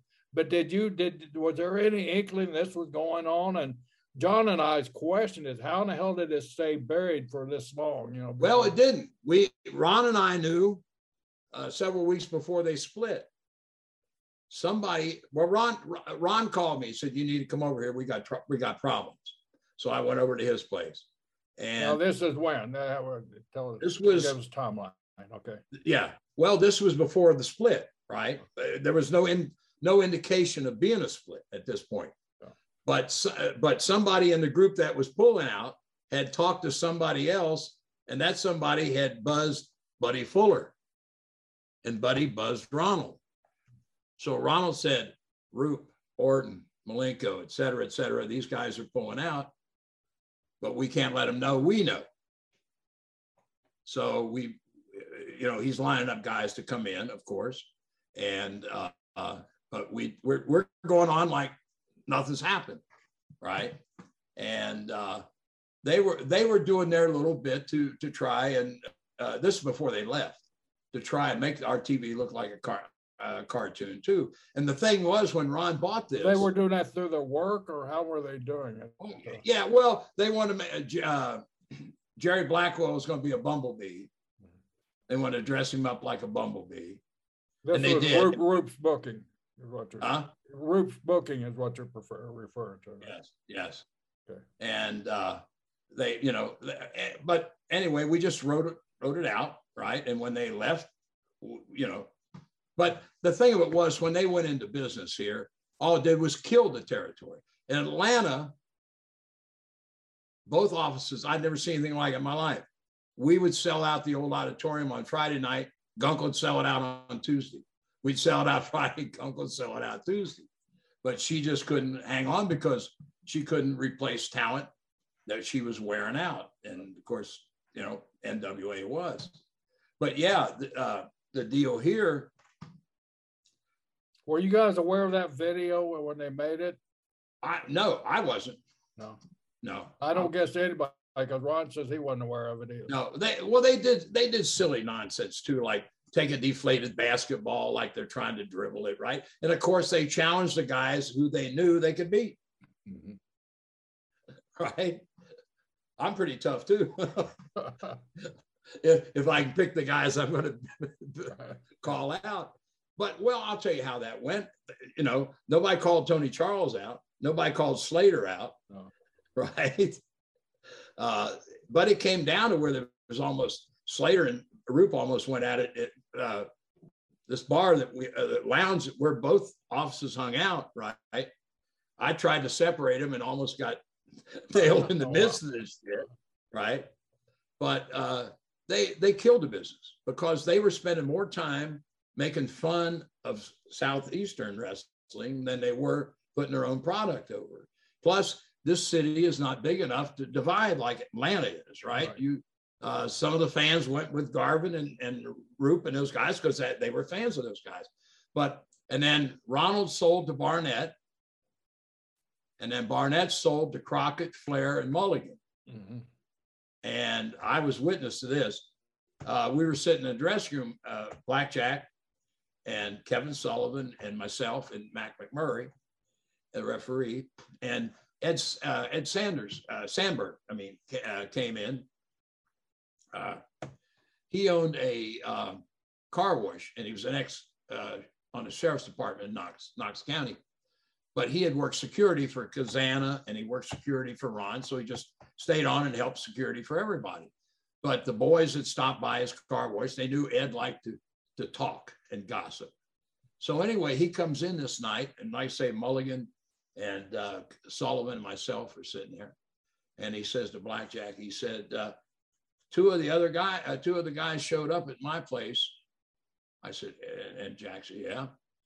He said, they said, well, I see we got new owners. I guess we need to uh, get to the challenges again. And before uh, before Ed Jack said, stop right there. He said, you go back and you tell them that every dime I got is invested here. So don't waste your valuable television time challenging. Just tell me where you want me to be and when. And I don't need to tell you, nobody told him where to be or when. right? so that's, but they killed it. They, they did. And, and this whole thing started over. Ron Wright was a hell of a heel here. I mean, he was. Uh, yeah, Whitey Caldwell was my my partner back in the 68, 69 and part of 70. We made nothing. We made, we drew a house in the rain outdoors. I swear we did. And the outdoor, uh, the amphitheater at the park, uh, we still hold the attendance record. I mean, money, you know, prices go up, but nobody's outdrawn. And that was in 1969, for Christ's sake. So the, I mean, and he was hell, Ron was hell of a heel. Wasn't a great worker, or a hell of a talker and, and a meat chopper, you know, but he drew money. But then the more he, it, he thought East Tennessee belonged to him. So Fuller, uh, he wanted Johnson City or Kingsport or one of those to be his town, right? And Ron, I, I, I wasn't in on it, but whatever, they just didn't work it out. So that was the thing to start. But here's the crazy thing. Uh, Roop says, well, he skimmed off the top. Now, I never handled the money. I, I couldn't say, but I will say this. I'll say it now. And I, I said it to Ron. I've, t- I've told every, any, I'll tell anybody that listens. If he didn't skim off the top, then he deserves a humanitarian award because every other friggin' promoter in the business took the first cut off the top. Yeah, he'd been the first that didn't. Yeah. And Bob, you worked for the best at that in Tampa, did you not? How many guys are getting a piece of that action, right? right? Yeah. But and, and so it's a stupid reason for killing a territory, right? I mean, it, it was. And how, how do you think that video stayed under underground for so long? I don't know. I don't know. It. Do you have any clue where it was or who who brought it out from underground? I don't know. I, I would guess Bob or or uh, well, Bob Bob swears he didn't do it. We've no. had Bob on now. Yeah. Checks in the mail. Checks in the mail. I respect you in the morning. right. uh, I don't know. Uh, no, I never heard about it until like in this last few years, right? Uh, and I, I, like I said, I, I don't want to, and you're right, I'll get pissed. But I thought you guys would have killed your own business, right? They did. They did. They killed their own career. They could have killed their own careers. I mean, they were, uh, sure. Bob Orton Jr. was a young man at the time, a very yes. young, very young talent. Went on to be big, big, do big, big things. Uh, Ronnie Garvin went on to be NWA champ. I mean, they put so much. And Roop, you know, he went on to book more territories after that. So, you know, all, all of them. And Malenko, he he was really the only one at the end of his career. Ron Wright, you know, he East Tennessee guy, and that was all he wanted. Yeah, he wasn't going anywhere anyway. Uh, that's all he wanted in life, anyways, was that. So, it's it's yeah. so weird. John and I both just wow, wow, how did this happen? You know? Yeah, and I'm like you. They if they'd have put that out to the public, they'd have killed their own careers, right? I mean, we we, we kind of suspect it was kind of aimed toward Barnett, uh, really, because they they really got into the homosexual things towards the end of it. Yeah, they, they said something I, about. I didn't see that part, but I'm guessing. Yeah, I. Uh, well, you know, the crazy thing is, I I felt bad about it too because uh, I was kind of Ron's lieutenant from the get go here, right? I mean, right. we, we yeah. friends became friends in Florida in 71. and to stayed in touch. And and actually, when uh, he bought this, he called me and he said, uh, "I just bought the Knoxville territory. I know nothing about television. I want you to come in and build me a TV show." And so I did, and we talk about that too, because another place that the old man was a pioneer was in television. But uh, yeah, I I never I don't I don't know. It, it, just it was the craziest thing in the world that that they thought that that was going to work. I, I, just never never figured that all out at all. We had but Ron yeah. Fuller on uh, Les, and uh, he was talking about his hockey team that he had in Nashville and stuff. What a great promoter! I mean, I, I just well, they, guy, they, they own the Cincinnati Cyclones too. When they uh, Bob Bob Polk, who's a local, well, Bob lives up in New England now, is around around his grandchildren. But Bob uh, was a local guy here. Ron and I made friends with when back in '74, and uh, he and Ron went on to, to, do the hockey thing. But when they, uh, Bob called me. This is after I'd moved back to Cincinnati. He called me. He said, "I'm going to run something by you now, and I don't want you to let it out." I said, "Okay, what is it?" He said, "What would you think about Ron and I bringing uh, hockey to Cincinnati?" I said, I think you're out of your friggin' mind, is what I think. They've had three teams die a horrible death right here in my lifetime, right? But they came in and promoted it like, you know, like wrestling, basically. And it drew, and it's that's Cincinnati Cyclones. Now, Bob and, and Ron don't own it anymore, but their third partner still got it and still doing business up there. Well, so their their franchises still exist in the Cincinnati franchise that they originally bought. Yeah. Wow, that's amazing. It is. You're right. Yeah, but, I thought yeah. so much of it, Les, that uh, I sent the tape to some um, uh, Major League Rugby owners. You know, the same type thing, trying to create rugby in the states. I said, "This has been done before." I said, "Listen to Ron Fuller." I said, they all got right back to me. Go, that is amazing. He, you know, he's yeah. just so good. He plus he's a great storyteller. You know, just a oh yeah, guy to listen to. Oh yeah, he is. You're right. He uh you tell you a story about the first they they had a beauty contest, a bikini contest in the dead of winter on the ice, right? Uh. And just to have some, and he thought he's he's he told me he said I thought we'd maybe get one or two women. He said there were twenty some women showed up for this thing, right? And the and the stands were filled, right? But it got over. You know, it's promotion, yeah, promotion, promotion.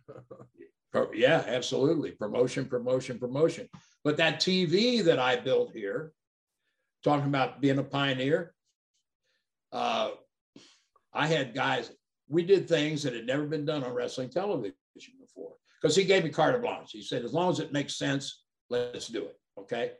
So we had split screen, we had instant replay. Nobody else was doing that. Uh, and I did a, put a thing together called Personality Profile which was a pre-taped five-minute interview, low key. Talk like I say if I've got Gerald on, hey, let's talk about your college background, your hobbies. Uh, in other words, give us some depth, right? My point, and I'll tell you guys why I came up with this. It's we got all night, right? We're going to be here till midnight or something like that. Anyway. well, stop and think about NASCAR. If, if you're a fan of a particular driver, it's probably because you drive the same kind of car that he races, right? Yes, absolutely. Or if you're you got you follow football players from Oklahoma, he follows football players from Texas. Or I mean, college ball players that go to the pros. Right? There's an identification. And today, wrestling should be doing the same thing, and they're not smart enough to do it. And you can tell everybody you want that I said it if you want. But here's here was my point. It, uh, back in '66, when I first went to first time I went to Atlanta, uh, the first day of, I was there for TV, Leo uh, said, "You're not worked into anything right now, but I want. I want Ed to enter. Ed Capper was the announcer. I want Ed to interview you. And now is this drag racing stuff? Is that a shoot or is that just part of?" I said, "Yeah." Because I, I was driving on drag strip when I was 15 years old. Before I had a driver's license, I was racing cars. And uh, so anyway, Ed asked me about that and talked about some of some of the drag racers those champions from Georgia area and that sort of thing. So then we're in Augusta the next week. And this late elderly lady comes up to me and she, she said, My grandson would like your autograph if you don't mind. I said, No, ma'am. So she, he gave me the, uh, the program and I signed it. And I said, uh, do you come to Bell Auditorium with your grandmother all the time? And before he could open his mouth, she said he's never been here before. She said he comes over on Saturday night to watch you guys on TV, but until he heard you talking about hot rods, he'd never been here. Light bulb went off. I sold a wrestling ticket, not because of wrestling, because of drag racing, right? Okay. And then you guys are you guys are both old enough to remember that there wasn't always four ex-football players doing anal, uh, being analysts at, at halftime. They had to entertain. And they had done some personality stuff with football players, like a, a, a, a defensive lineman who did pottery as a hobby, right? Like the two sides of the coin sort of thing. And I thought, yeah, but you buy into that, right? Hey, that's my hobby. So now I'm a, a, closer fan to this guy if I was a fan to begin with. So that was my point to get that across, right? And so, and to make my point to you guys, uh, one of the early personality profiles we did was me and Armstrong. And when we were uh, riding together, sometimes in Atlanta, uh, we would play this. We both were into 50s doo wop music, right? and he'd name a song and I'd have to name the, the artist and, and he I'd name a song and he'd name, you know, until somebody lost, until somebody. So toward the end of our five minutes on here, I said, you remember that game we used to play in the car with about doo-wop? He said, yeah, you mean where I beat you all the time? I said, well, I don't remember that, but let's see. So I threw a name of a song out. He gave me the artist. He threw a and I gave him the artist, wrapped the segment up, went on, never thought any more about it. So that next Friday night at the Coliseum here, uh, this lady walks up to me and she said, you're, you're, Mr. Thatcher? I said, yes, ma'am. Well, I'm so-and-so, secretary to Professor so-and-so, who is head of, I forget, the history department at UT or, right, anyway, college professor. And he's big into doo-wop music. And he wondered if you and Mr. Armstrong were just making that up or whether you both actually we're into it. I said, no, ma'am, we, we both are actually into it. She said, well, could you answer these? She handed me two self-addressed stamped envelopes with two typed question, pages of questions about doo-wop music that the professor wanted to see if we were smart enough to answer. Make my point, right? We drew him. He might have been a fan before. He's a bigger fan now, right? Uh-huh. Because we have something in common. And that's what I and I had people tell me that won't work. Why? Well, you're doing low key and you'll lose all your heat. Well, let's see. One of the guys that said that was Bastien. Red and I discussed this from Charlotte to Fayetteville, from Fayetteville back to Charlotte, and he was bound to, it wouldn't work. Dory came in as champion and got him on one of the profiles, right? So when he went to Frisco, I guess he'd mentioned that to Roy, and Red was out there helping with the booking. and so then Dory called, Junior called uh, Ron and said, Can you guys send a copy of that personality profile out to Roy? They want to see it. So we cut, you know, dubbed, dubbed one of them off or a couple and sent them out there. And one day my phone rings and it's red. He said, Boy, do I owe you an apology. I said, For what? I said, What have you done? He said, The damn personality profile, it's really good. Would you mind if we use it? I said, no, I'd be proud to have you use it with. But yeah, and now everybody's doing low key sit down pro interviews, right? It's it's common now. It still works. It wouldn't said it wouldn't work in 1975, but by God, it's working today. so, you know, I've given my I've given my blood, sweat to this damn business. Plus, yeah, sure. half, plus half the things that are being done in the business today, I I had a hand in inventing. So and plus, you, plus you you sacrifice your integrity to Abe Lincoln to break him in. I did. I I absolutely did. Yeah. How would disco lights fit in your personality profile? Huh? How would disco lights fit into your personality profile? well, that would have been great if they'd been popping behind. Hey, Les, did Bill Apter put those in a wrestling magazine at one time and it sold more copies of Wrestling Review than any other issue ever, yeah, ever came out? Yeah. Yeah, absolutely. Ask Apter, he'll tell you. yes. Yeah, Bill, Bill will know, won't he? you know what, John? You and I, I was thinking about this too. You may not remember this but we first met a long time ago at Cincinnati Gardens. You were with Dutch. Yes, yeah, I do remember. Yes, yeah. At the time, and he introduced. Uh, we didn't get a chance to talk or anything, but he introduced us, and that was you were just getting started with the company at that time, weren't you? I was, yeah. Jerry's the one that hired me. Uh, Jerry's the one that hired me. Jerry hired you? Yeah, and uh, I love Dutch. I mean, I love Dutch. Dutch oh yeah, I do too. Such a smart, smart guy, funny guy. We traveled yeah, together. Yeah. He was he was probably the most entertaining guy I've ever been around. Now, next yeah, we, Jerry, of course. Yeah, he he was my color man on Cornette Smoky Mountain shows for a while, and then we're talking about Ron's TV. Uh, Dutch and the old shoot English shooter John Foley uh, worked a big. We worked a hell of a program. Nelson Royal and I with them for the tag team titles here. But yeah, I love Dutch to death. He, and you're right, he's funny as hell. Oh, just naturally funny all the time. Yes. We would ride together, and he would just make up stories, just literally make up stories going on the road. I, he entertained me for a year in a car, and I loved every second. I still love talking to Dutch. Yeah, yeah, he's he's good people. You're absolutely right. When did the bodybuilding stuff start? Well, you know, when I uh, when I moved back to Cincinnati in '85, uh, I got more serious in the, in the gym myself, and then started working with a couple competitive young body, you know, not pros or anything, and uh, helping them train for a show. So I decided at age 47 I'm going to do one show. I just figured I should do one, right? So I can say I've done it, so I know what I'm talking about, right? And crazy thing, I won my class that first show.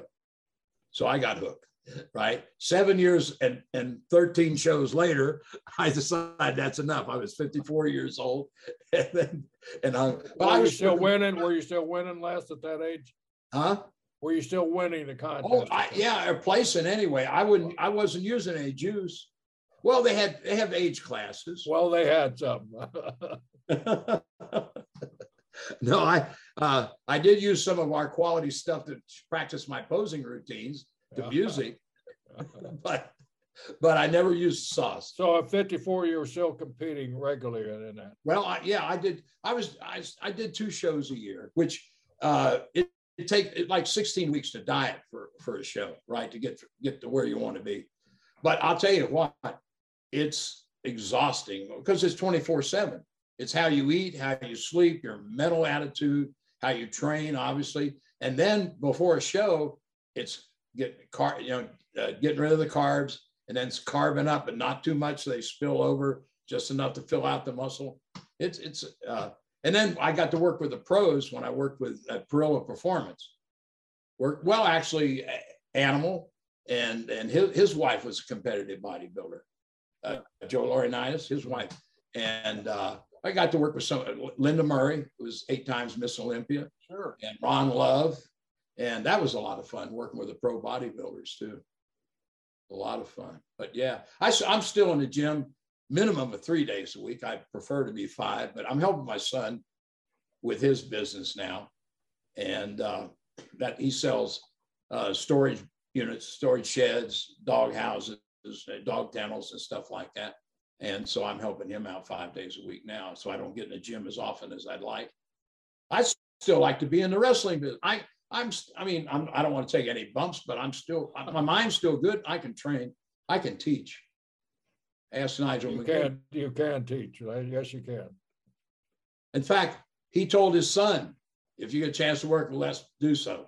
I thought, damn, okay. but yeah, I'm proud. Listen, it ain't bragging if you can back it up. And Adam Cole, Tim Thatcher, Drew Gulak, uh, Nigel McGuinness. Those are some guys that uh, would, would give me credit. I think. Sure. And Dr. Tom, Dr. Tom listens to me once in a while too. Not often, but once in a while. Dr. Well, Tom know. is the best, and as good a person as he is, he's that bad of a driver of a car. Oh, I you're he's telling me driver, he's the worst driver in, in, the history of the automobile on any planet. He's the worst driver in history. I have not been I in a car Tom. with him. I had not been in a car with him in so long, and then last last year we I rode to Marietta, Georgia. We went down to Brad Armstrong's uh, grave uh, to, uh, on his the anniversary. I didn't know Tom had been going down there the last couple of years, and when I found that out, I said, I said, "Can I go?" He said, "Sure." and he drove. I thought I may end up staying in this graveyard. Big Glenn Jacobs rode with him one time, one time, and, and never get in the car with him again. That's how bad of a driver Tom is. The best guy on the planet. I love Tom, but he is. Oh, I do too. I do too. And he would tell, well, we worked together at train. He'd say, now Les got a short fuse, but I'm calm. And he'd be the first guy to scream, you son of a bitch. Right? I said, boy, that fuse got short all of a sudden. Les, what was it? the bodybuilding just remind me going back for a second what was the what did you learn something in particular that you didn't know before because all of us train but you did it on a different level for a competition you had to Oh, go through yeah. the carbo load, yeah. the carbo depletion Yeah. all that stuff Yeah. did you, did you learn a couple of important things that you didn't know before Oh, sh- well, I learned one thing for sure that carbohydrates are addictive. Because when I'm trying to start first started trying to lean out, I was jonesing for carbs, right? And until my body made the adjustment. But you know, when you're uh, my I never had a great metabolism to start with, but uh, so to get off potatoes, rice, bread, stuff like that, your body misses the carbs but uh, yeah, it's it's a it's a science. It, it honestly is, and you can you can do all the hard work. I mentioned 16 weeks, but if you're too smooth when you step on that stage or too flat, you're you're out of the competition before it starts. You know, but yeah, it's uh, it's a science. It, it is a science. and was there anything about the lifting that you found that was different than what you had done before as compared to the guys normally Well, lifting yeah, yeah, it wasn't so much about how much can you lift. It's just getting keeping the muscles stimulated and, and some growth, right? But it Yeah. wasn't what's your single, what's your best single? I don't know. Because it didn't matter. You know, you weren't powerlifting, so it didn't, you know, and you step on a stage, they didn't know if you could lift five pounds or 50,000 pounds, right? And honestly, when you step on that stage, you're probably the weakest you've been in 16 weeks because you've dieted down so much, right? And, you've been depleted carbs and you're just carb loading again. And honestly, to go out there and pose for 90 seconds and to flex hard on every body, every muscle, that'll wear your ass out. It really will.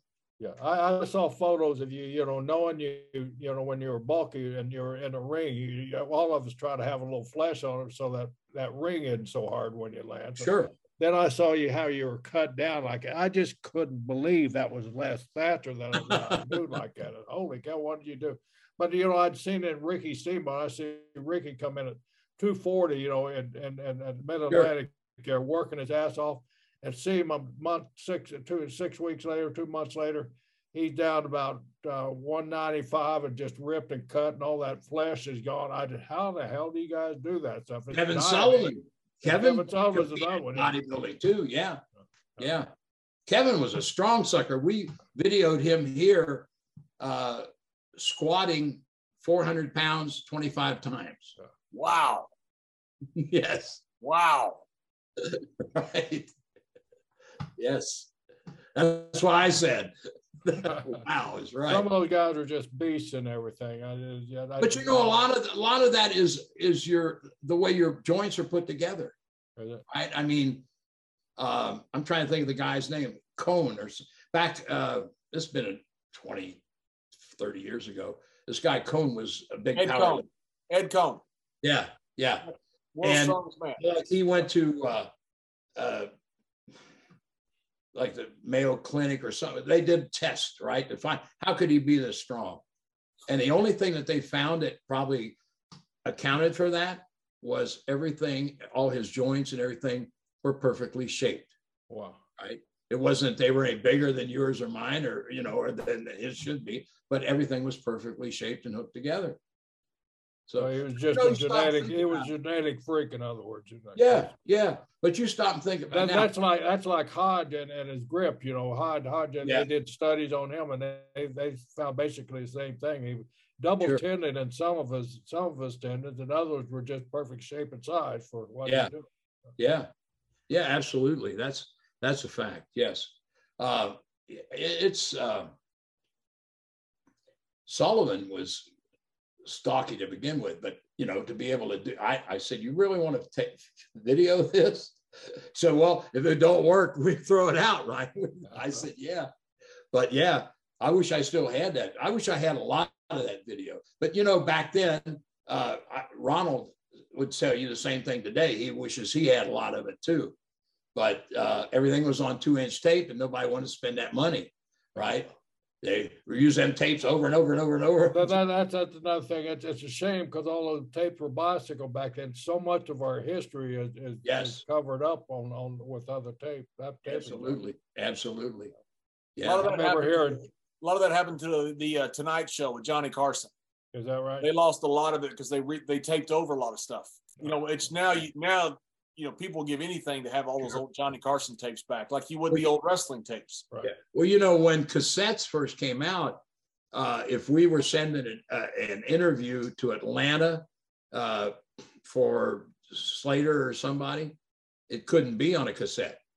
Turner, when the cassettes first came out, they were not quality enough, and Ted Turner wouldn't allow them to be aired on his station. So they, they've come a long way too. But uh, yeah, I I wish we just we had so many. We did we took Garvin up in his. We had uh, a guy take go up in the plane with Garvin and him doing some fancy stuff and filming that and and you know all that stuff. I wish we had all that stuff now too. But when uh, when Cornette and I did the Night of Legends back in '94, uh, we were doing uh, video packages each week on the show leading up to that, right about the history. In fact, on my Facebook page right now, uh, Joe Dombrowski posted. Uh, I, I cover the uh, 50 years of history at Knoxville Wrestling. Uh, and I'm, I do it. I'm on out in Chilhowee Park, one of the places where we used to wrestle. But uh, yeah, That's only half your time there. you're right. I'm a pretty damn, pretty damn good shape for an old geezer, aren't I?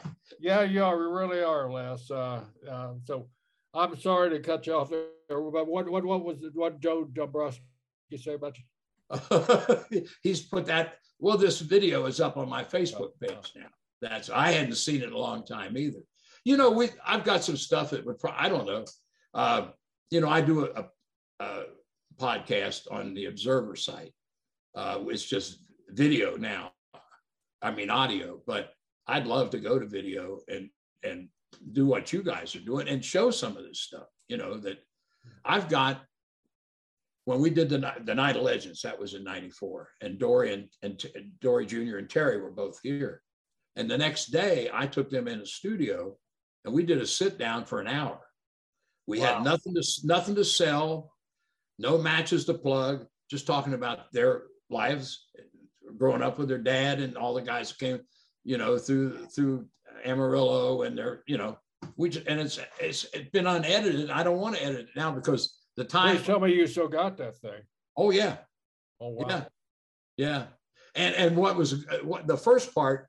Uh, one of the guys is setting lights and stuff, but they were the, the cameras were on, and it's it's Terry not working, but just Terry being goofy Terry, right? I mean, just being himself, and that's what I like about it so much, right? It's not again, he's not plugging a match or or or doing a promo. It's just we're talking, right? And he's picking at me, and I'm picking at him, and and it was uh, yeah, I'd love to use that stuff at, at some point in time, you know.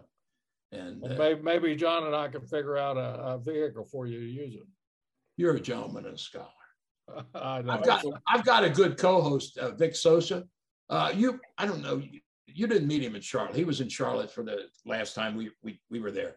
Uh, Vic is a, a disc jockey on Clear Channel Station in New York City, and he's got that great voice, right? But he does he records all our stuff and, and puts out, and uh, yeah, but I yeah, I, I say i i feel I have given to this business until I'm plumb near give out. But I've still got a lot. To, I've got a lot to give, and I, I'd love to give. You know, And, and you have the energy, Les, to, to do it too. That, that's what's what's amazing about you. You still have that same energy that you had 20 years ago. Maybe not in the ring, but you know, in no, yeah, I love the You yes, still got that same passion up here in your yes, head you I do. You're right. Well, you know what? it's who I am. It's what I've done for 62 years and going and counting. Right. Uh, well, you're, you're like John. John and I started this stuff just to entertain because it's pandemic driven. You know, we didn't have anything to do. Sure. Everybody's locked at home. He called me one day. Hey, let's you know, you tell stories, I tell stories. Let's let's tell them together and see what we can come up with. So that's basically how we started. And you you got that same energy that we did, that same passion to share yeah. those stories. Because our wrestling business is so historical and it, it, gets it gets glossed over so easy with the modern day stuff. And there ain't anything wrong with the modern day stuff. It's just but we had a history that helped helped start this business. Oh, I know.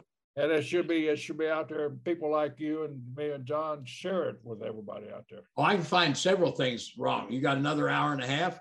I can tell you several things wrong with the current business. How about a volume two? and it'll take, it'll take us another year, John, to get a volume two out of You, you don't have That's to. Right. But you know what?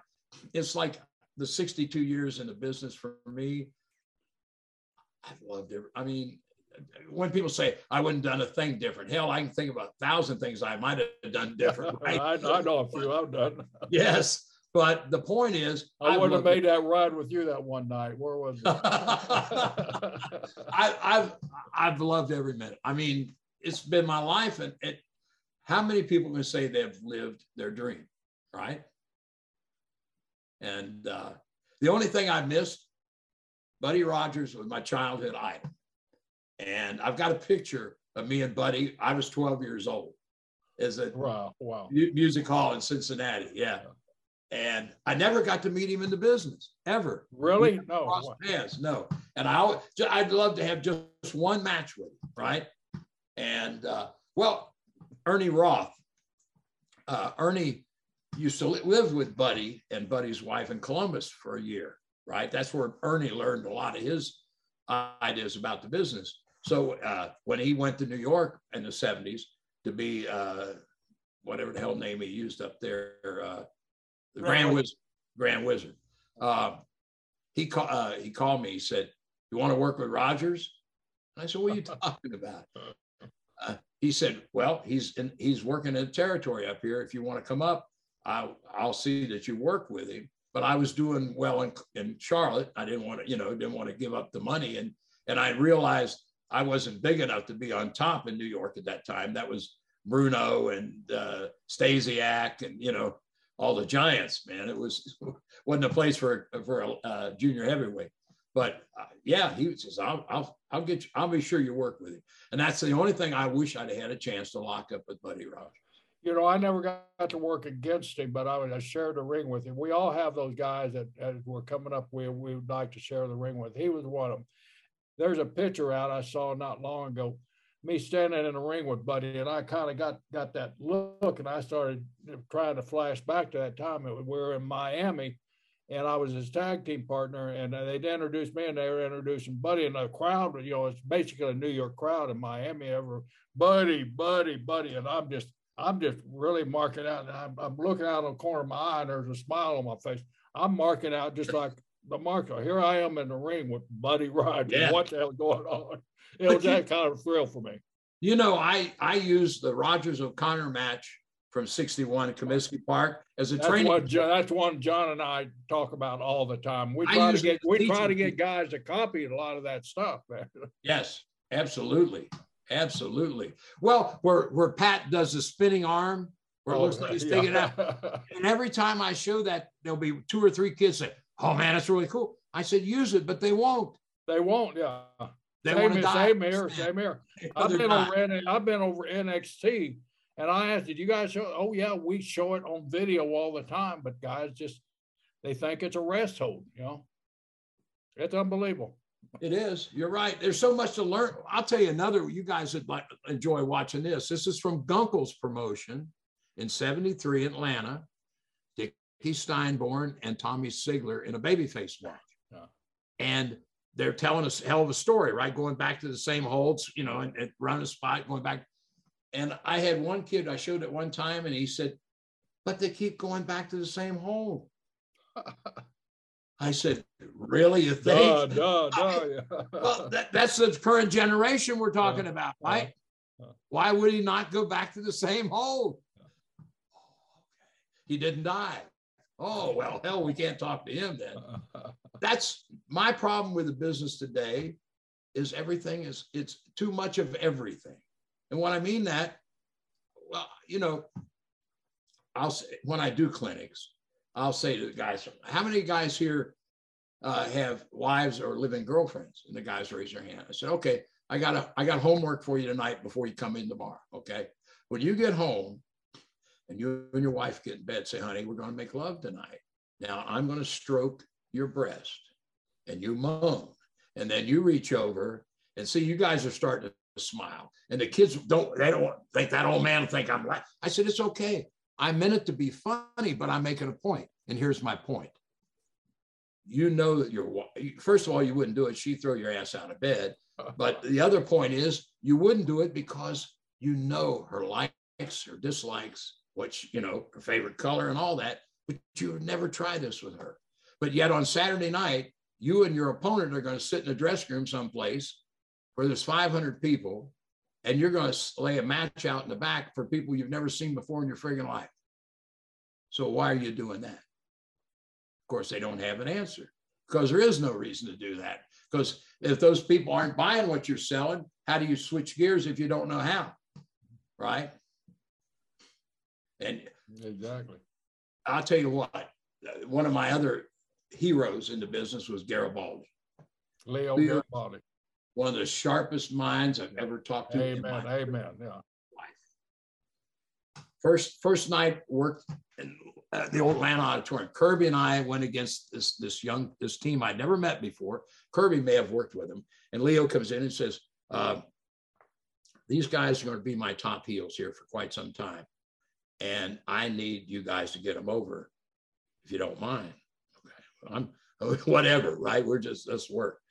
So anyway, he's the referee. Leo refereed a lot of the matches. So he's the referee on our match. And it was one of those nights we couldn't have made a mistake if we'd tried, right? Your feet don't touch the ground. And, and the people at that old auditorium just rocking. In the middle of the match, Leo comes around and says, We're not wasting this. We're bringing it back. Here's the new finish. And none of us missed a beat. How many kids today could say that, right? We switched gears in the middle of the match and went on and came or to return and came back the next week. I loved when Leo would referee the matches because if some, if something was going wrong, he would he would he would start John he would start making suggestions. You didn't have to listen to him, but if you follow him, all of a sudden that match that was just down here, all of a sudden you started hearing a roar. Yeah. And he would he would help he would he would be there calling the matches for you and helping you build to that spot yes. there. And before you knew it, you, wow, the people are going crazy. Well, you know, when he's laying a, a, like a finish out in the dressing room, he his passion would come out. And then I want you him, to him and Louis to, him and Louis Tollett expended more energy giving a finish than anybody I've ever seen in my life. Yeah. Yeah, you're absolutely right. Leo was a hell of a baby face too. Yeah. Yeah, he drew a big see, I'm old enough LA, to remember right? watching him and his dad were a team in LA. Yeah. And Leo was on fire when they And he was what 17, 18 years old at that time too, I think. Yeah. Unbelievable. Leo, Leo was a class guy too. I, I I really thought the world of Leo. I did too. I did too. He uh he took me under his when I went to Atlanta in 73, right? You know what he told he took the first day he said, let's go to lunch. And he said, you know, the guy that started this war is going to end up booking the NWA office. I just looked, he said, mark my words. And he was right. Ernesto hmm. ended up booking the, the NWA territory. Right. But I'll tell you what, working in that office with Leo and Watts coming in, they butt heads sometimes, but there's two great minds, right? And I, said, but Leo instilled confidence too. He, uh, yeah, he, he could. That, uh, yeah, yeah. He would build you up. I mean, he, that that's Leo could get on your ass, chew you up, but at the same time, he's building you up. yes. Time. Well, he wanted. He said, "I need you to go to this uh, one small town Saturday night town. Uh, Jerry Oates was wrestling Billy Spears. It was a return, and I forget what the match was, but I was going to be a special referee. He said, so I, you know, he gave me the finish for the match, and he said, then uh, I said, what about the other matches? He said, how long you been in this business? At the time, about 13 years. You don't know any finishes? Oh, I, yeah. He said, that's why I'm sending you. And that's all. And I said, damn, get your ass up there, Les. Make sure you get this right. But yeah, he instilled that kind of confidence in him. Yeah. Yeah. Uh, you were t- talking about uh, hiding uh, Paul Jones's car. We pulled a stunt on Jack. The first time I worked Atlanta TV with Gordon was the Saturday. I know what Jack you're talking about. Yeah. Won the, Jack won the title on Friday night in Houston. Listen to this, John. It's all, all, all time classic on my brother Jack. So Jack Jack comes, he flies in, right? We have him on the show and interview him at new champion and everything. So we're show's over and he stops to talk to Gordon and I in the hallway. And he's telling, he said, I'm nervous about this belt. Why? Well, it's, it's uh, they haven't got it insured yet. He said, I, I just, it makes me nervous. Oh, okay. So anyway, he had set the box, the belt in down on the floor. They had a special down, box. They had a special. Yeah, the, the yeah. And uh, so somebody down the hall said, "Hey, Jack," and he said, "I'll be right back." And he went and left the box sitting there. Right. Gordon looks at me and he looks down. I I know what he's. I said, "Yeah." So there was an office door right there, and it, it's unlocked. Pulls the door open, sticks the belt in, shuts the door, and we go back to talking to each other. Jack comes back to say, "Is well, I, I got to get to the air." Where's the belt? Gordon says, What do you mean, where's the belt? Well, the belt is, I don't know. You, you see the color draining out of his face, right?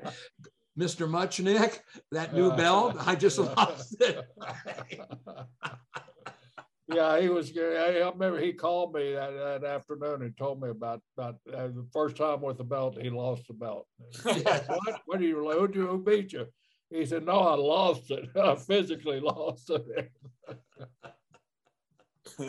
yeah. Yeah, poor Jack. I mean, uh, he he would rib. He wasn't ribbed much, but when they when they would rib him, it was classic rib, like when they met the governor of Texas, you know. And they said that. Yes. Well, last man, we really appreciate you. It's getting late here, and I know you're old and you need to get your beauty. a lot of it too. So, Gerald, uh, Gerald's getting ready to have another seizure, and so he right. wants. How, how do you like it? My internet has stayed on since I I repaired it. Yeah. well, my question is this when are we going to do it again? Well, it, it, takes a year to get you booked, but uh, we'll, well, now we'll, that I know how, we'll start planning now, and we'll have a volume two, an episode. I really, I've enjoyed myself. I have, you guys. Uh, but do you have any more stories? Oh, I've, how many years you how many stories you want? People keep saying, "Why don't you write a book?" Nobody, nobody will sit down and talk to me that long to write a book. Right? or, or uh, somebody had asked Rod, Jr. about working with me. He said, uh, and I guess they had said, "Do you listen to him or something?" And he said, "Hey man, tell me stories about Buddy Rogers. I listen to." he said, "I'm." But I was a kid then too, for Christ's sake. you were a kid for a long time. You still I'm still a kid.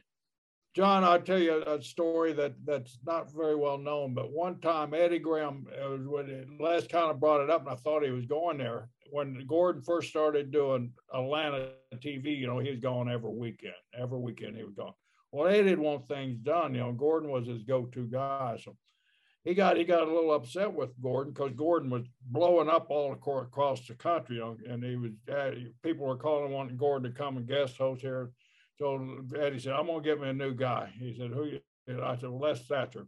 He said, call him, tell him come down here. I got, I got a plan. So I called Les. I told Les that Les was Les was great. Les was scared to death. He did not want it. Now, no, wait a minute. I did. They didn't tell me what I was coming. All they know me, I was coming down to sit in with Gordon. You right? sit in with Gordon, yeah. Yes, so I did. So okay, well, go ahead. You can tell them better than I can. All right. Well, and then after everybody had left and Gordon had left, there was Kevin Sullivan, Dusty, Eddie, Mike Graham, and, and Brisco. We're all they're all in the office, and now they're saying, "Hey, they're going." I don't know why Eddie got mad at Gordon, but he wanted to fire him, oh. and we want to offer you the spot.